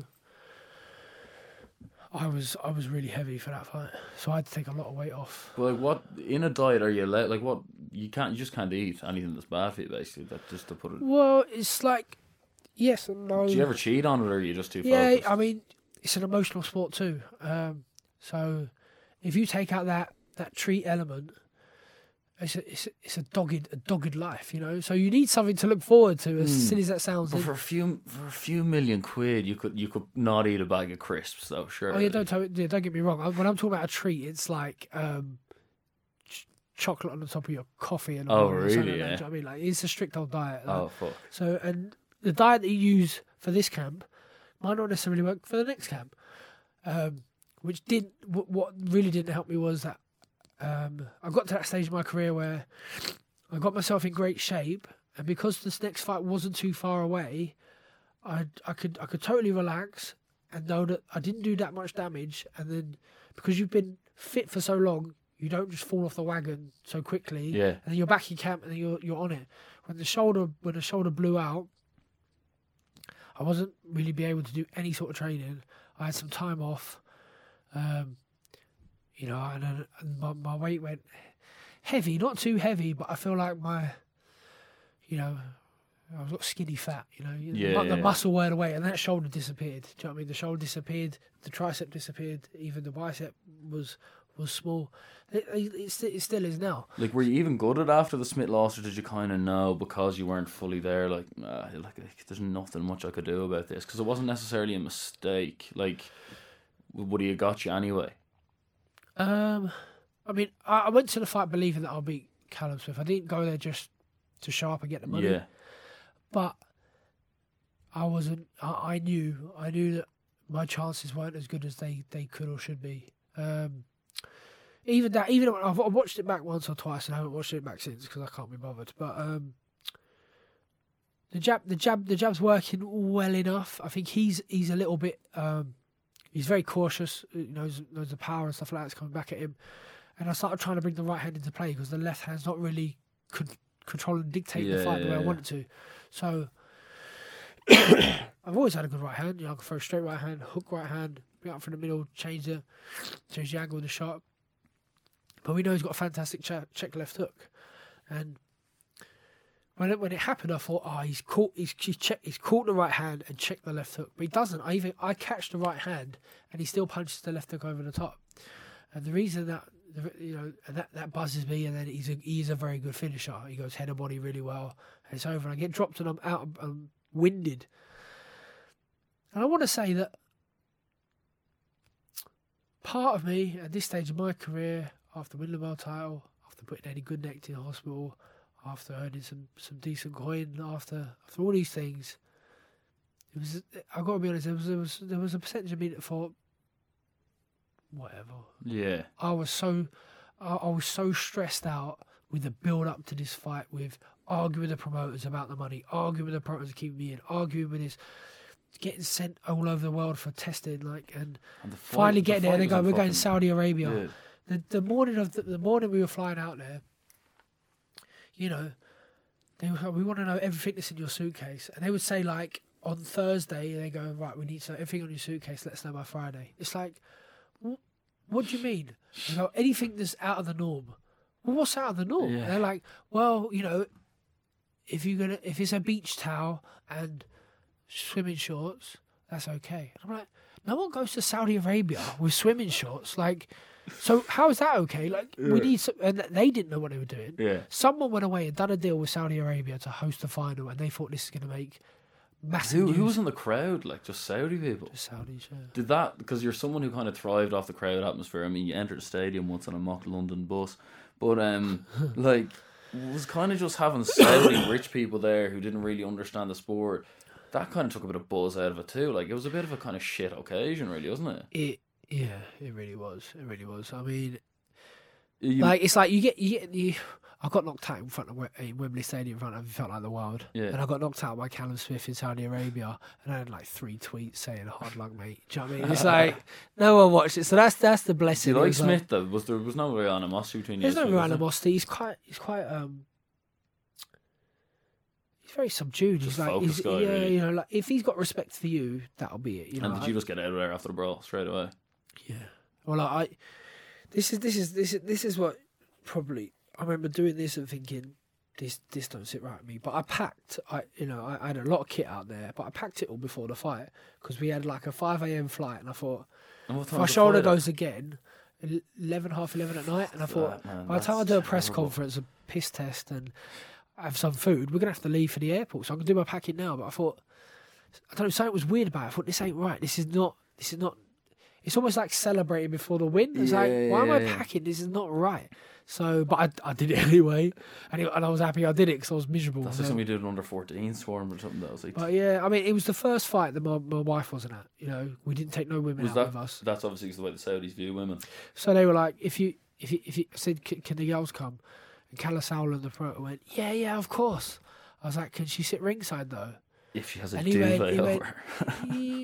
He- yeah, what? It's your your main event, but it was like he'd lied to me so many times by then. I thought you don't know the answer. No one Yeah. knows the answer. I know what's going to happen. She's going to get off the plane because I'm going out there a week before. She's obviously she's at home with with the kids. We're going to have to get babysitters. She's going to come out the day before. And they're going to go, You've got to go pick her up from the airport. Like, well, I'm boxing in seven hours. They're like, oh no, she needs um she needs her husband and a written note to get off the plane. Be like, oh, can't you go? No.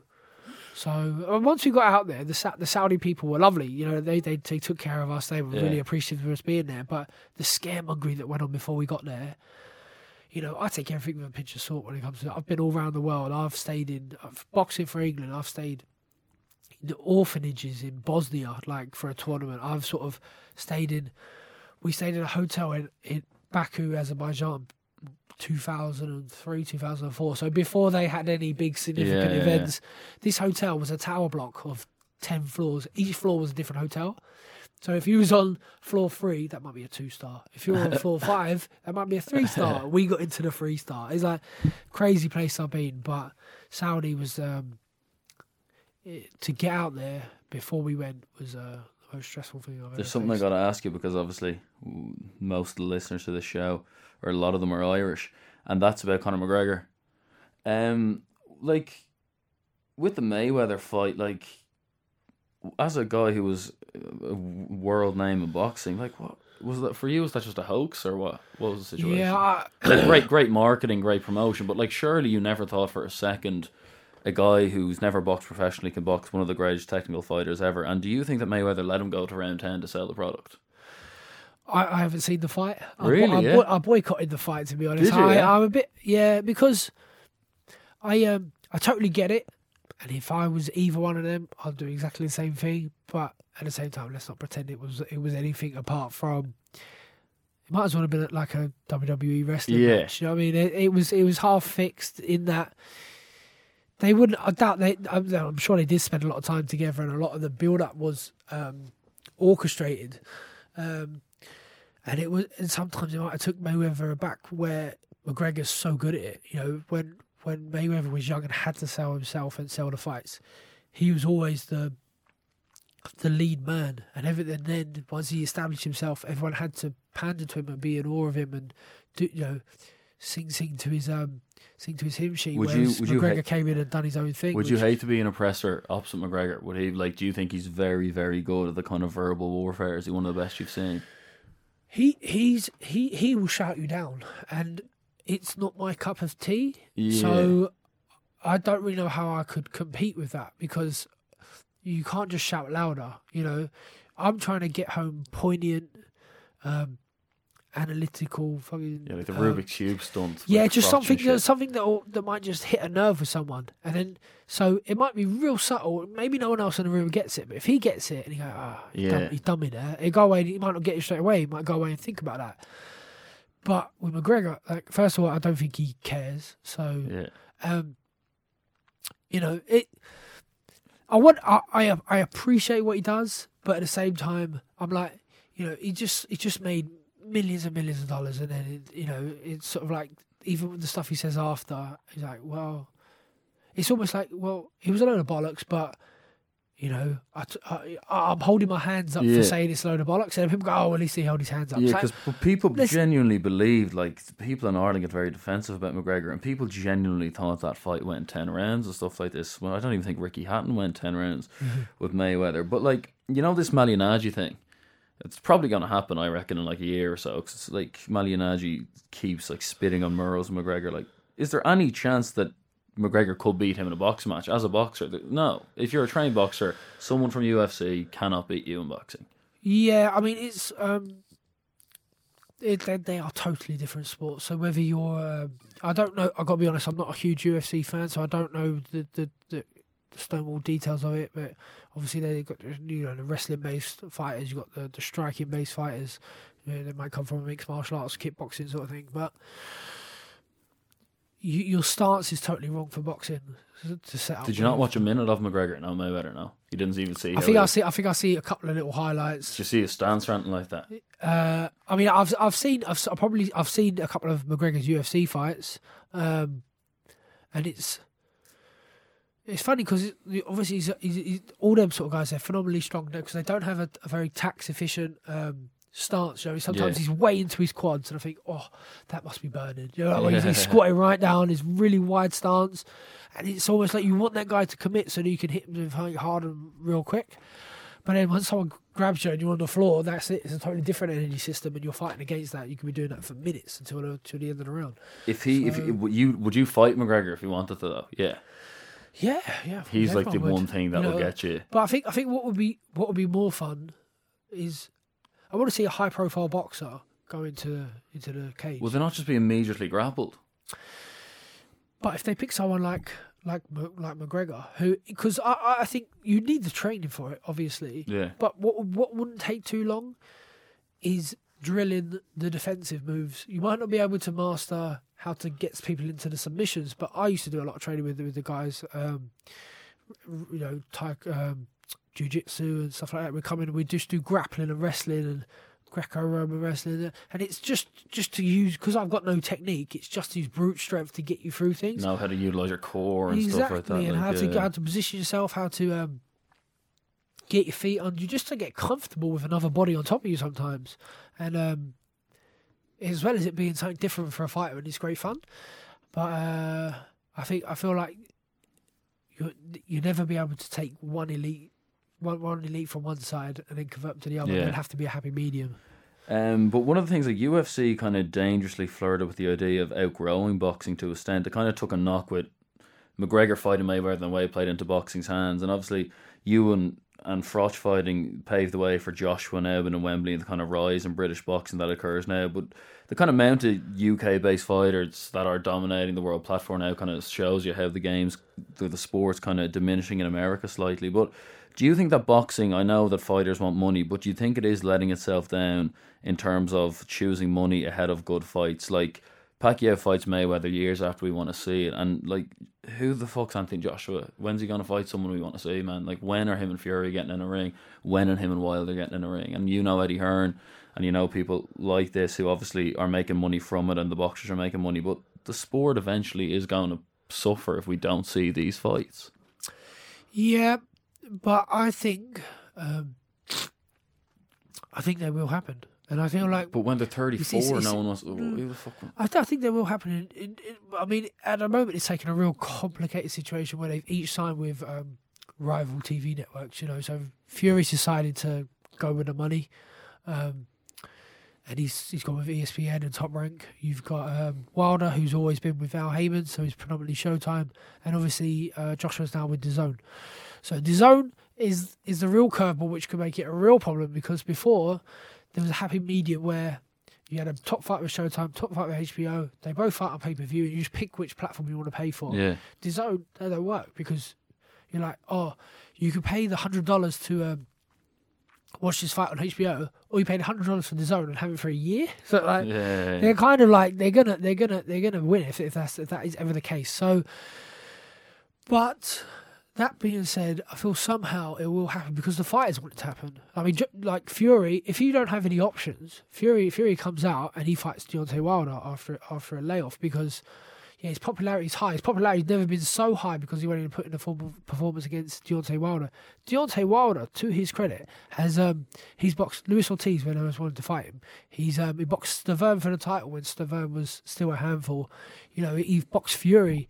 You know, he, he got he got lucky with the draw, but he knows he has to take the fights. Joshua, he's took the fights. He's just stepped up to the occasion. You know, he's been he's been very ex- extraordinarily well looked after. You know, but that's Yeah. not not to his not to his fault.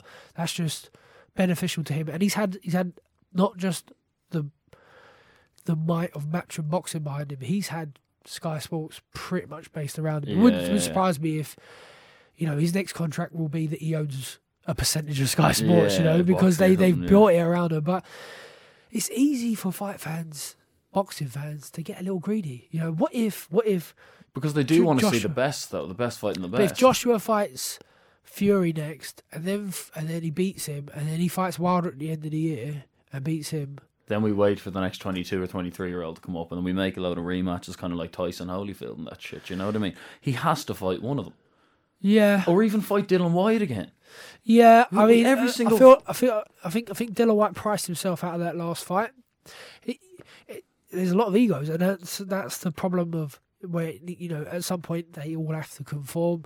There has to be, and Joshua is the top of that tree. So I've he boxed on my undercard uh, on Fox Wembley, and then I boxed Did he? Joshua uh, did? He boxed on my undercard, Yeah. and then my uh, my claim to fame is that I uh, I think I boxed on two of his. You know what I mean? So that was my fall from grace. I had to come back up, and I've been trying to negotiate my purse. And really, it's Anthony Joshua saying, "Well, I want a percentage of profits here. How much do I want to spend on this undercard?" Yeah. So it's it's it's difficult. You want you want to see it at the same time. You don't want you don't want it to be over with all in one hit. You don't really you know these these these fights. It's just it's just the way that Who the wins that goes. fight for you, Fury Joshua? Joshua. Do you think so, yeah? Yeah, I mean, do you, what do you make of Fury coming back after such a long layoff and, and like literal cocaine addiction and stuff, and actually getting the result against Wild? He did win. He he, he got given a draw, but he won. Um, do you not think that was one of the most impressive performances you've seen? Yeah, I mean, Wilder, Wilder, Wilder seems a bit stressed. You know, I'm not sure what's going on in, in his his um, in his situation. I mean, but I know his purses were like, you know, he's, he's earned great money, but sometimes. Sometimes you can earn fantastic money for an easy fight, and then you got a harder fight, and you got half the money, and it kind of plays with you mentally. You know, what I mean, they're both both big money, but you're like, I was getting three million dollars to fight that guy, and that was I 30 seconds that took, and then I'm fighting this guy, life and death for one and a half. Like, by the time I pay my trainers, this you almost like you think, know, this ain't really worth my while. What percentage of trainers get and stuff like that? Like, what do you what? Each to their own. I mean, the the general the general rule of thumb in the UK is you give your trainer ten percent, and an uh, agent another. So if you got if you got I mean if you got a bum deal, then your manager you, for some reason the manager takes twenty five percent, which I think is of the uh, of your purse of your purse, which is quite heavy quite heavy. Uh, then you give ten percent to your to your trainer, and then if you're uh, like me, I had I had a lawyer that I needed who's on a retainer, so I put him on a percentage as well. lovely guy, and he was with me my whole career. Um, he sort of doubled up as almost like part manager, part PA, yeah. part this, part that, and then usually you inherit a few people that you have to sort of sign off. So um, to get a release on my contract from um, the were my promotional team to go into the tournament. I'd give them ten percent. Um, I brought in some some, some friends, um, Dean Baker at Wasserman, who I now work with at Wasserman. He brokered the deal with Comosa for me, so I, you know, obviously he got he got he him and Wasserman got paid. Um, cam costs and other costs. And you just try to work out to a third. To a third of your purse is out, so you got two. You got two thirds of your purse left. If you're good money, half of that goes out yeah. to taxman, so you're left with a third. Yeah, so if you're getting like a purse of six million for a brawl, you're only getting two. Mm. Yeah, do you know what I mean? So like the papers and all these kind of things, they have people in complete misconceptions about the monies that kind of combat fighters are actually making. But something that I found interesting, we talked about the Fury decision, and obviously you and Froch earlier stuff like that. But um, Froch years ago talked about deliberately actually there was a stoppage, so it's not really relevant. But Froch spoke years ago about a fight going to the fifth round deliberately to sort out kind of the bets for his mates or his his family members. How he said he stopped him on the fifth. It was just something that he had to go to court for or whatever. But like, what is the story with corruption in boxing and the dubious decisions like Canelo Golovkin in the first fight and stuff like that? Like, why is it so rampant? And like, have you seen around you? Obviously, not been involved in, but have you had offers to kind of let a round go to a certain fight or? No, never. Excuse me. No, no, I haven't. Never, never, never, never to that extent. Like sort of throwing a fight. Um, I mean, in terms of like, I don't know whether there is like brown paper envelopes that float around and like judges get bought off and stuff like this, or whether they just get heavily influenced. So that was like our argument with the, the stoppage, say, with Howard Foster.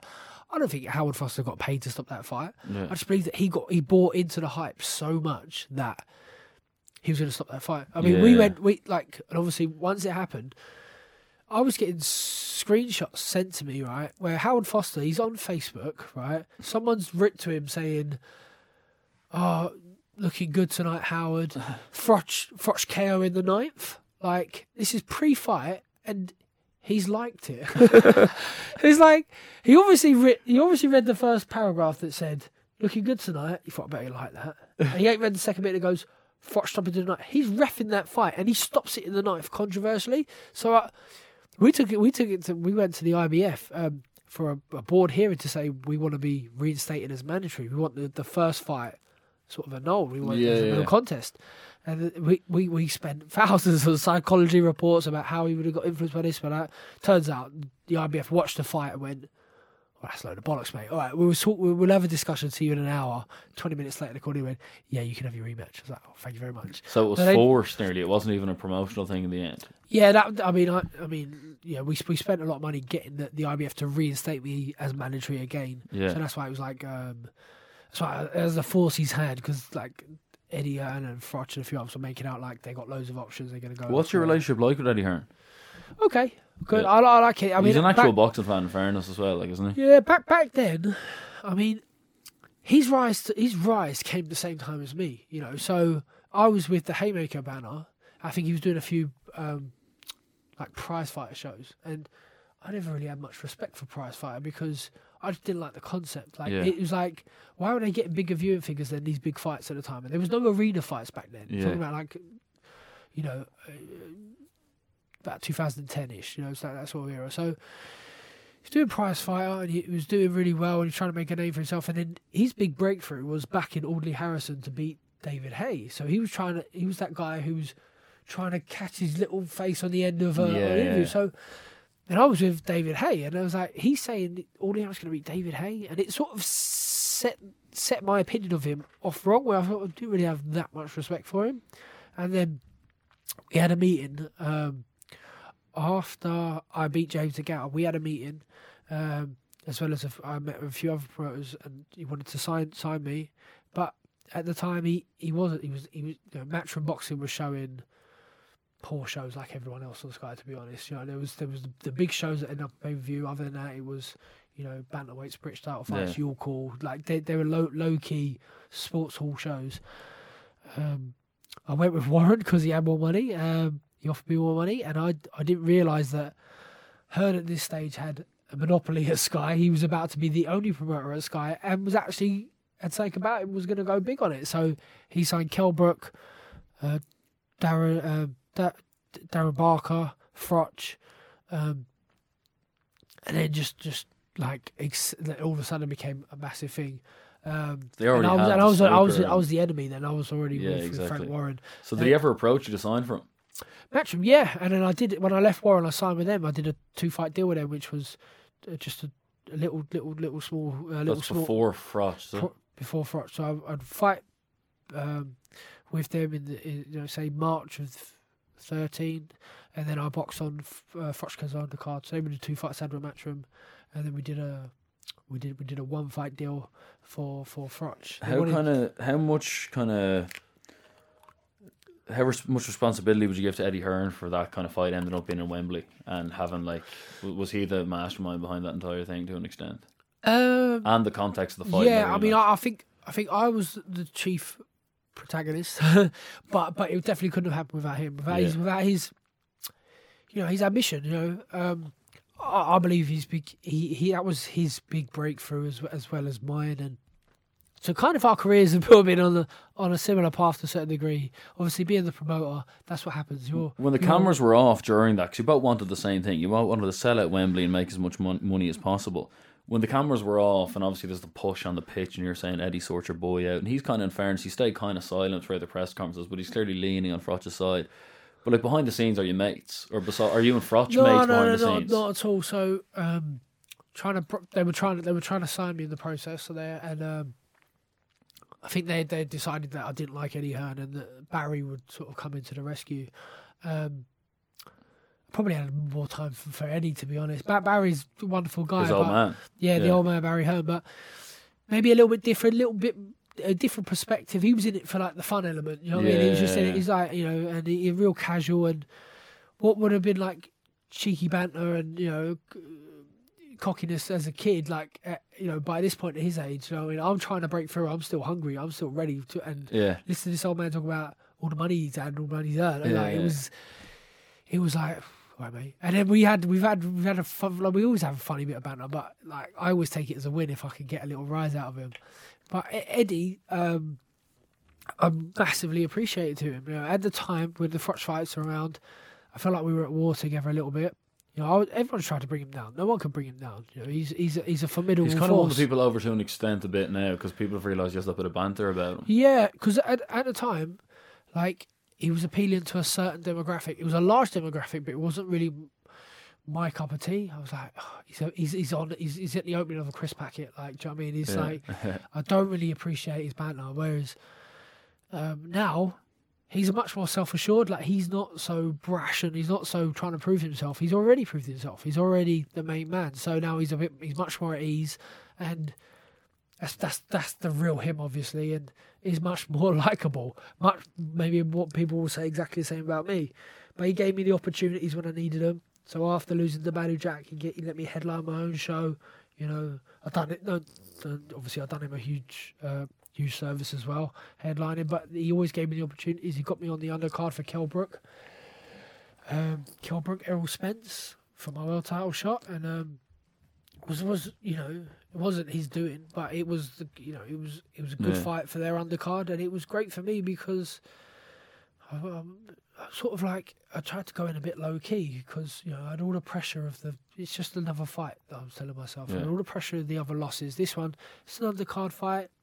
Yeah, you win your world title card, not ideal. You know you want to you want to arrive with a big splash, but um, I was already a name. Uh, you know it was a, it was a great great moment for me. I was fighting someone else's arena, someone else's crowd was there, um, but yeah, back to Eddie. I think he's he's he's he's he's, he's fantastic. So are all the kind of you know the way you build a fight and you kind of get personal people in press conferences, you build that rivalry. Like they're never you've never been involved in one that is just false, it's just created. Like if you genuinely don't have an issue with a guy, you won't pretend to to Yeah, sell a no, fight. Absolutely, everything I've ever done has been genuine. You know, um, don't don't get me wrong. Sometimes I'll think about um, what I'm going to do. So, Mm.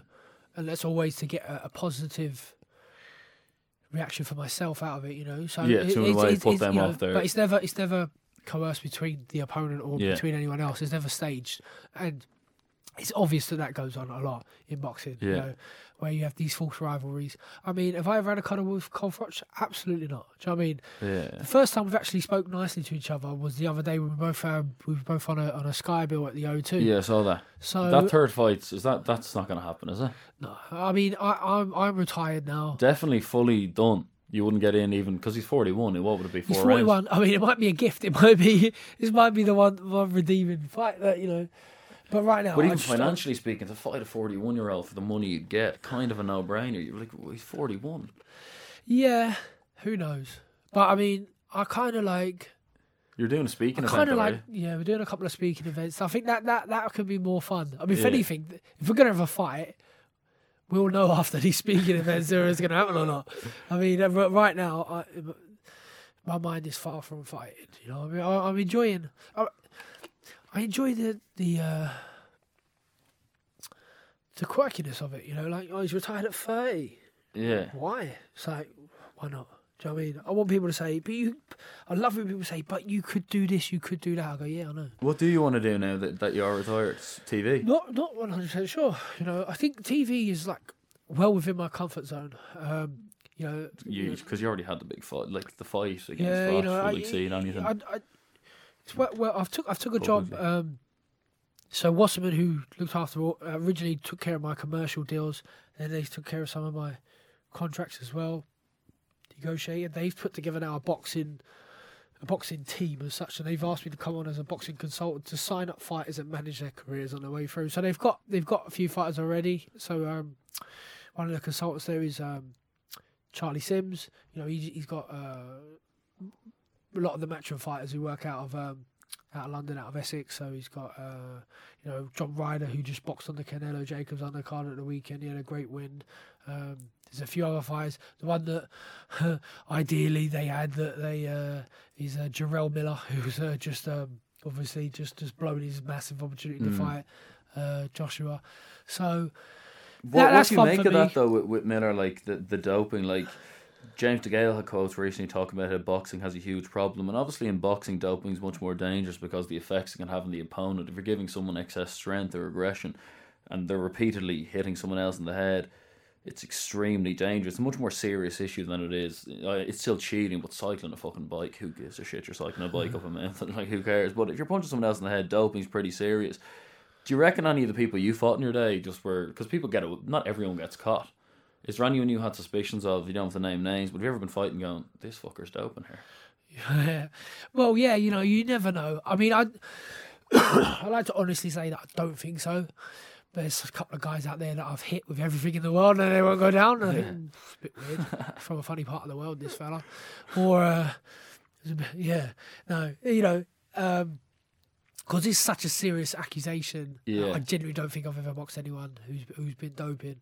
Um, but but it's a terrible thing, you know. So it's it's a concern. It should be a concern of, of, of Yeah. 'cause it's very dangerous, especially if people because have families. it's, and, it's like um, you know, you can tell you can tell who don't have a clue what they're doing. And if you don't know what you're doing, I'd imagine in in terms of doping, then it ain't probably going to help you much else anyway. Yeah. You know, but these guys that are, that are doing it with like doctors and scientists on Yeah, their yeah. side, you know, like because I, I I think right. So so because I boxed elite level amateur, I was in the Olympic system, Olympic setup. I was getting tested from early doors, so like there was no hiding it for it. I couldn't because there's my my my con, uh, conception of it, and general consensus of it. I think is that um, you take a bit for a fight. This will make you better for this fight, but it's not. If you're going to take a performance enhancing drug at 19 years old, but you're not going to get tested until you're 25 fighting for a world title, then at 19 to 23, say, you are making significant enhancements in your in your in yourself, you know, in your Yeah. abilities, in your strength, in your power, in your speed, and all these other attributes that will have a positive effect when you get to the top end. Yeah, yeah. So even if you stop before you start getting tested, yeah, it made you you, you exactly you are that much better. Whereas you know I was tested con- uh, consistently throughout my career because like once I got to British title level because I was in a massive high profile fight, I was Yeah. tested.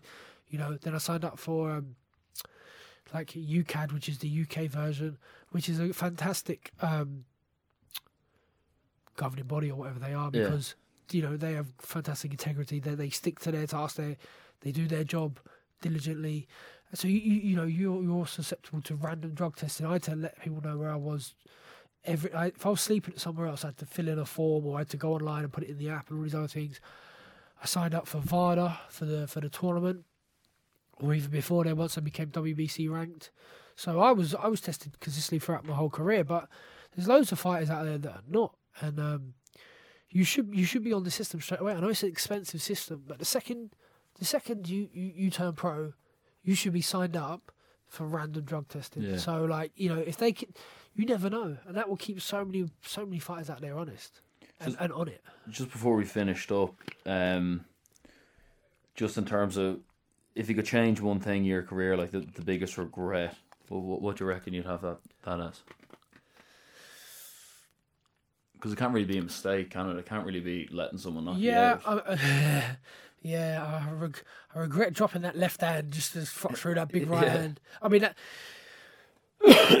tactically, yeah, you know, I should have been switched on at that point. And I switched off because I know that he he steps left and he's going to throw that big right hand, and the, the left arm follows. His arms are quite long, deceptively long. He's a little bit taller than he f- than he is. He Did the feels taller public than than he is. responsibility, in a way, take away your focus from the actual fight? Like, if it was, you were were you more dominant in the first fight because it was more low key? Did you feel the need to sell the fight in a way? It just took that one or two percent of focus off you in the ring. I think, I think, yeah, maybe, definitely. I mean, I did a lot of, did some stuff that I shouldn't have done, like some stuff that, so that, so that's that's a regret, you know. Um, you know, one sponsor might pay you. I mean, I got phenomenal amount of money in terms of what's out there for boxers in particular. Yeah. Um, in terms of like um, sponsorship for that fight, uh, but they all come with um, media obligations, you know. So for every future fight, I never made as much as sponsorship because I took out all the media obligations, you know.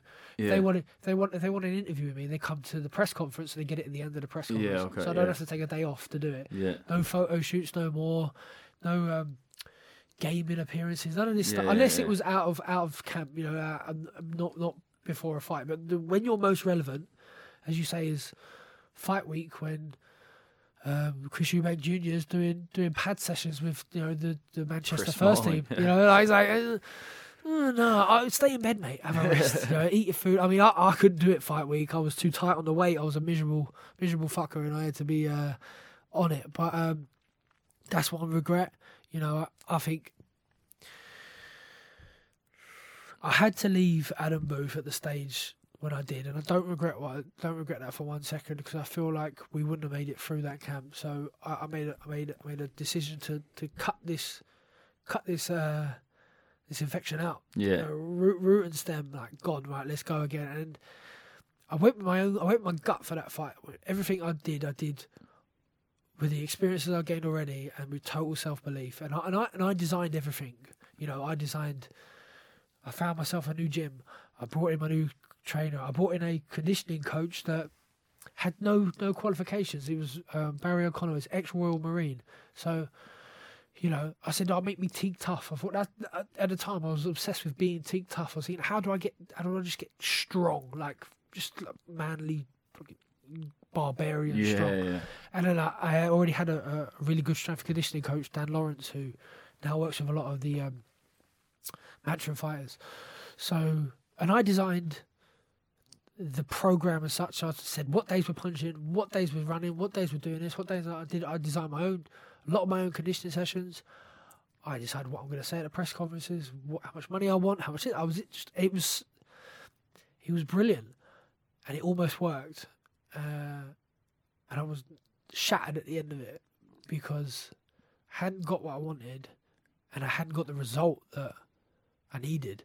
So then it was like, right, I'm going to start delegating a bit more, putting more responsibilities on other people.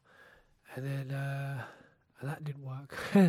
so I was like, well, maybe I wasn't doing it properly. So I'll give more delegations. Like, okay, I'll give you more and more responsibilities, let people design more and more stuff. And um, really, I should just gone with my gut because by the time, by the time I lost to Badou Jack, I knew win, lose or draw in this fight, I'm parting ways with sort of this coach, Yeah, this boxing yeah, yeah, coach. Ideally, I win a world title. No hard feelings. Away we go. Thanks very much for all your help. Appreciate it. Let's go. But um, that wasn't to be the case. So my regret would be hanging around too long. I should I should have changed coaches. I should have gone with a real experienced coach pre Badou Jack. I, sh- I should have gone with Shane McGuigan pre Badou Jack. Was that was that an option? Not not not not not an option like it was spoke about. Um, he wasn't even really on my radar. What would have happened if you beat Badou Jack though differently? Really, you would have just. I would I would I would have left the coach definitely Paddy. I, Yeah, but you still would have been in the Super Series probably. Still. oh, uh, so if I beat Badou Jack, against- if I beat Badou Jack, I would have. Um, I mean, world champion. I would have fought James DeGale. Okay, yeah. So James DeGale was IBF world champion. I would have been WBC world champion. That would have been a, a, huge, Is that huge fight, that could still possibly possibly happen?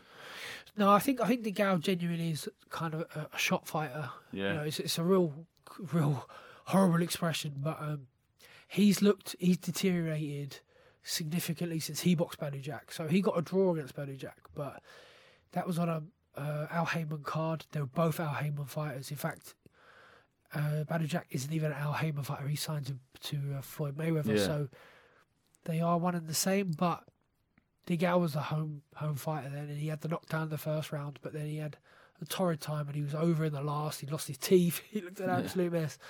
Um, he was lucky to get a draw, and then since then he, he he's never been the same. And he um, two dogged, terrible fights with one one win, one loss against Caleb Truax, who, in all fairness, is, should never be in, in his sort of league. And then um, Eubank. might have boxed in Eubank. Was it him or Eubank who didn't want you in the commentary box for the uh, for the fight? I was DKO. Was it? Yeah. Yeah, you- me and Eubank are kind of all right. Like, what I like about Eubank is he kind we we we we might be on similar wavelengths in terms of the way we approach the business. You know, we we sort of we might be a bit maybe even a bit stuck up, trying to have a little superior look down Yeah. upon others. But we like to pull strings, like to push buttons. We like to we like to engage. We like to create. We like to be, um, you know, uh, get get people get people involved what isn't you know where we differ is like you know I think he, he's his ambition is obviously fame and as much as I appreciate fame I, I I do it in my own way you know I feel it's Did you find fame changed at all? Like, did you keep did you stay mates with the same people even before Froch two and all? Did did your life change at all on a personal note? yeah no it definitely did you know I've got I've got I've got those those friends those brilliant friends that when we see them we don't talk about boxing you know Yeah. That's that's it. I've got I've got one of my best mates, Luke. Um, I know him through boxing. He loves boxing. He uh, he he always wants to talk about boxing, but we talk about loads of other shit as well. Yeah. Because that's that's like the relate. I I quickly try to change the subject when he wants to know about the Yeah. Golovkin fight or whatever. So, but then you have you have some friends that become fans, and that's really weird because Yeah. you don't get to because you're not seeing them enough you know, you get through, you quickly get through the chit chat of you know day to day stuff, and then it's what do you think about this? What do you think about that? What do you, or they're texting you about stuff that they've seen online. And it's like you kind of even like family, like it's kind of like you can never say to someone you're a fan because you don't want to call anyone a fan. A fan's Yeah. like a fanatic, but that's kind of how it goes. It's a bit weird because they went. I went from beating James DeGale and then maybe getting recognised when I go places to being in the Froch fight and get recognised everywhere and people come Was to was that paparazzi kind of gig then after that? Like nearly. Fr- I mean, Froch after Froch won. I mean, I had people like people are going, "Oh, ah, Georgia, come up!" They, they- they're like they want to give you a cuddle, like they're almost emotional. They're like, Yeah. "Oh," but then after Froch two was when it got really weird. So that was like such a big fight. So it went from like people recognising you, coming up to you and saying, "Oh, how you doing?" brother?" to people recognising you and just casually, slowly taking a like a picture of you, and you're like, "You're three feet away from me, mate. Like, just come over and say hello, or." Call me a wanker or whatever you want to do, but don't don't take a picture of me. Like, you know what I mean? I'm on holiday in Vegas, like with my wife. I'm having a beer by the pool. I'm fat. I'm out of shape. Don't take a picture of me, like. And like you think, I remember one like literally it was after the after the Fox fight. Had a family holiday, but my, my mates came, uh, my mum and dad came. Like it was a, a big, big, good crowd of us. We were sitting in where did we stay? I think we stayed at the area at the pool. You know, guts hanging out now, living living my best life as such, miserable. Um, and the guys are tweeting pictures of me like from across the way, and I can I can see on the tweet that from the angle the photo's taken. So I'm looking, I'm like, oh for fuck's sake, I'm gonna have to go and say something. say, mate, if you're gonna take a photo, let me at least suck my belly in first. You know what I mean? Like, uh, What is the buzz now you're retired in terms of training? Because like you, you mustn't like have that much of a love for training. Because if you see a gym, you must associate it with pain and just fucking can't wait till it's over. So is it hard for a boxer once you've trained to that level to just be one of those casual gym goers who bangs out three sets on the bench, a few lap pulls downs, and fucks off home? like? yeah, I mean. As a, uh, when you're a competing fighter, you're battling the scales. What I was, I was always battling the scales. Like, oh, so it's always a numbers game. Like, why is that? You know, if the number was good, but the body shape looked shit, I wouldn't really care so much. yeah. If the body looked good, but the, the scales were bad, I went, I went home with the ump.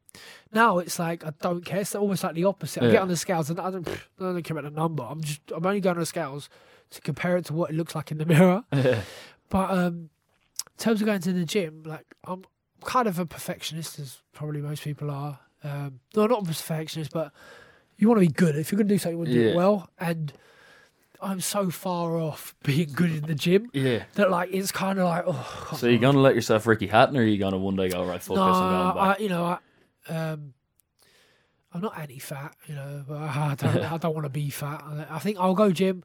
I'll, I'll thicken out. I already, I already have, you know. I I'll thicken out. I don't want to get. I don't want. I'll keep the body fat percentage within reason. yeah. I can try and keep it under twenty percent, and then uh, we're good to go. But uh, so I've been going to the gym. Been down at Shane's. Uh, we we we try and lift like three times a week. Is he on to you about fighting again, or does he respect that? No, no, we, I, I, I, went out for dinner, and he might have sensed it was coming, but I said like, uh, I'm gonna call it a day, mate. And he was brilliant. He was totally supportive of me. You know, he said, I, I get it. It's right. You've got a young family at home. You know, you should, you should, you should go do it because I've been through the rebuilding stage so many times. You know, like Yeah, there's not many I- other I, uh, careers that had to literally restart and re like after the two, your losses were of such high magnitude, and that kind of in a way will be your legacy. That kind of coming back from nowhere.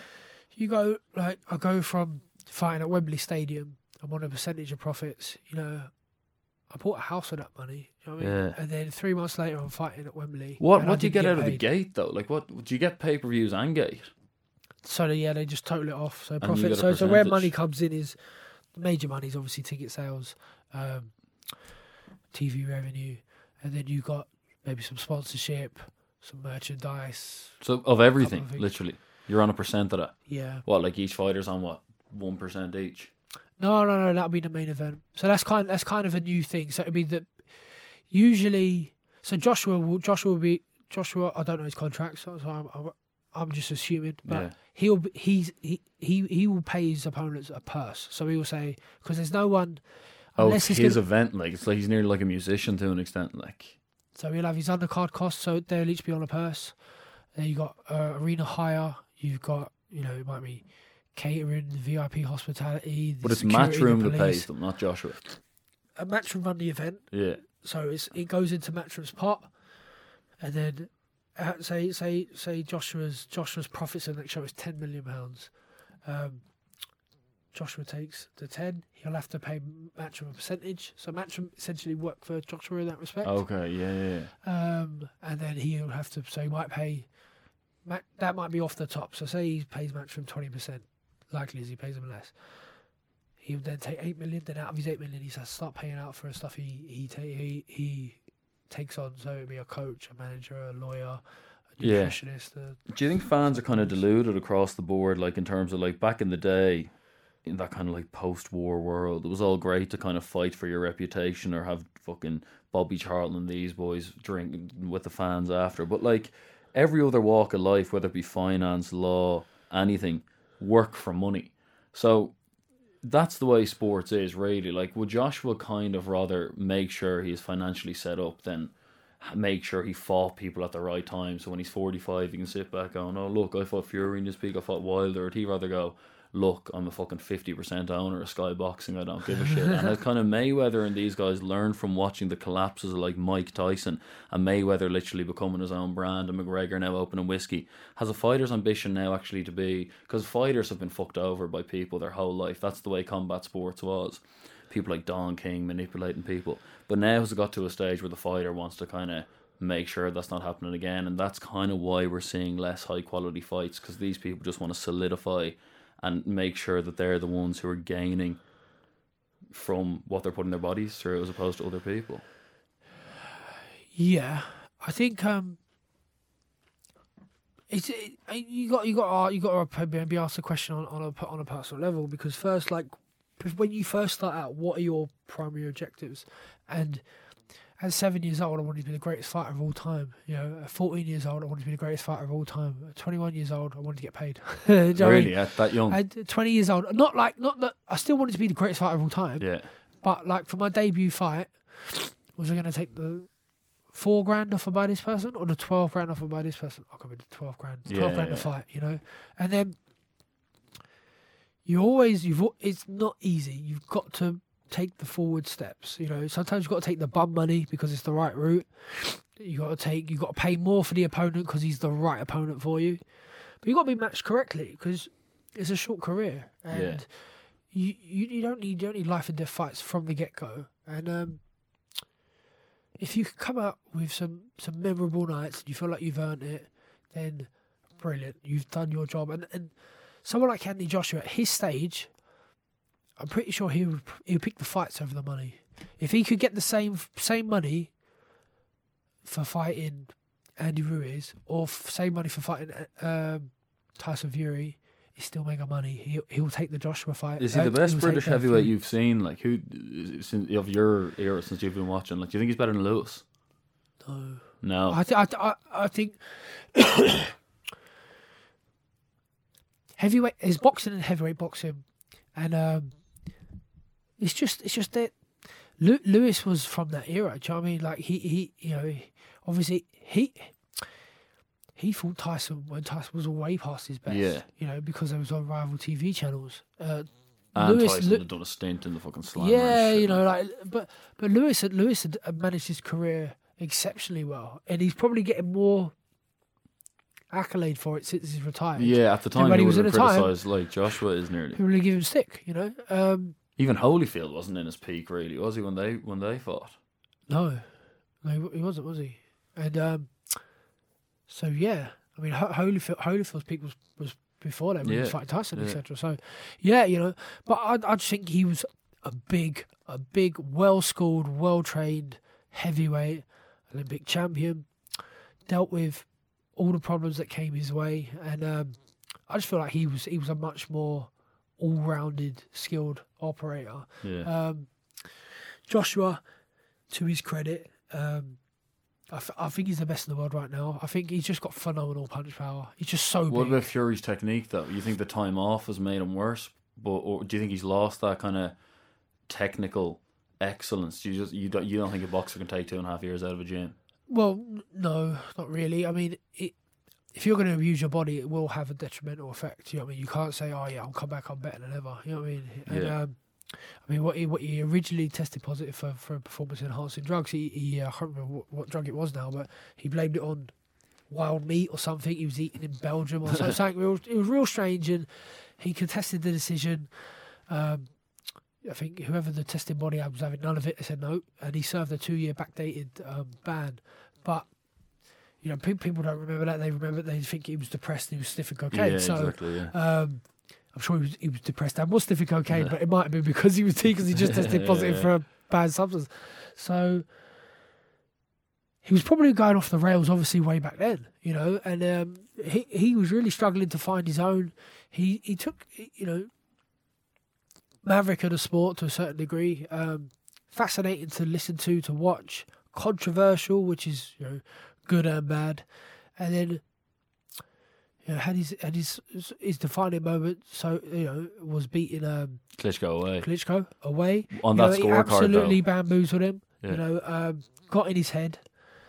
Um, got the job done. You know, and he and that was a that was a younger Klitschko than fought Anthony Joshua. And, Yeah. and and, um, And it was away.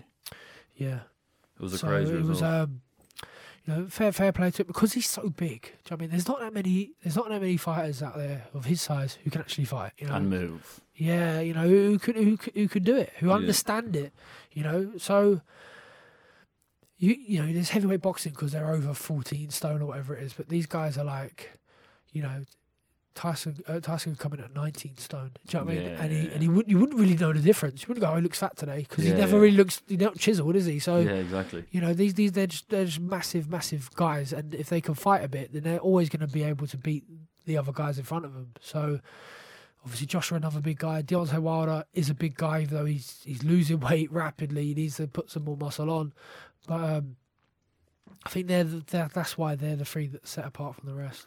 It would be great to see um, Joshua hopefully getting the ring at one of them soon. And obviously, George, it's been it's been great to talk to you.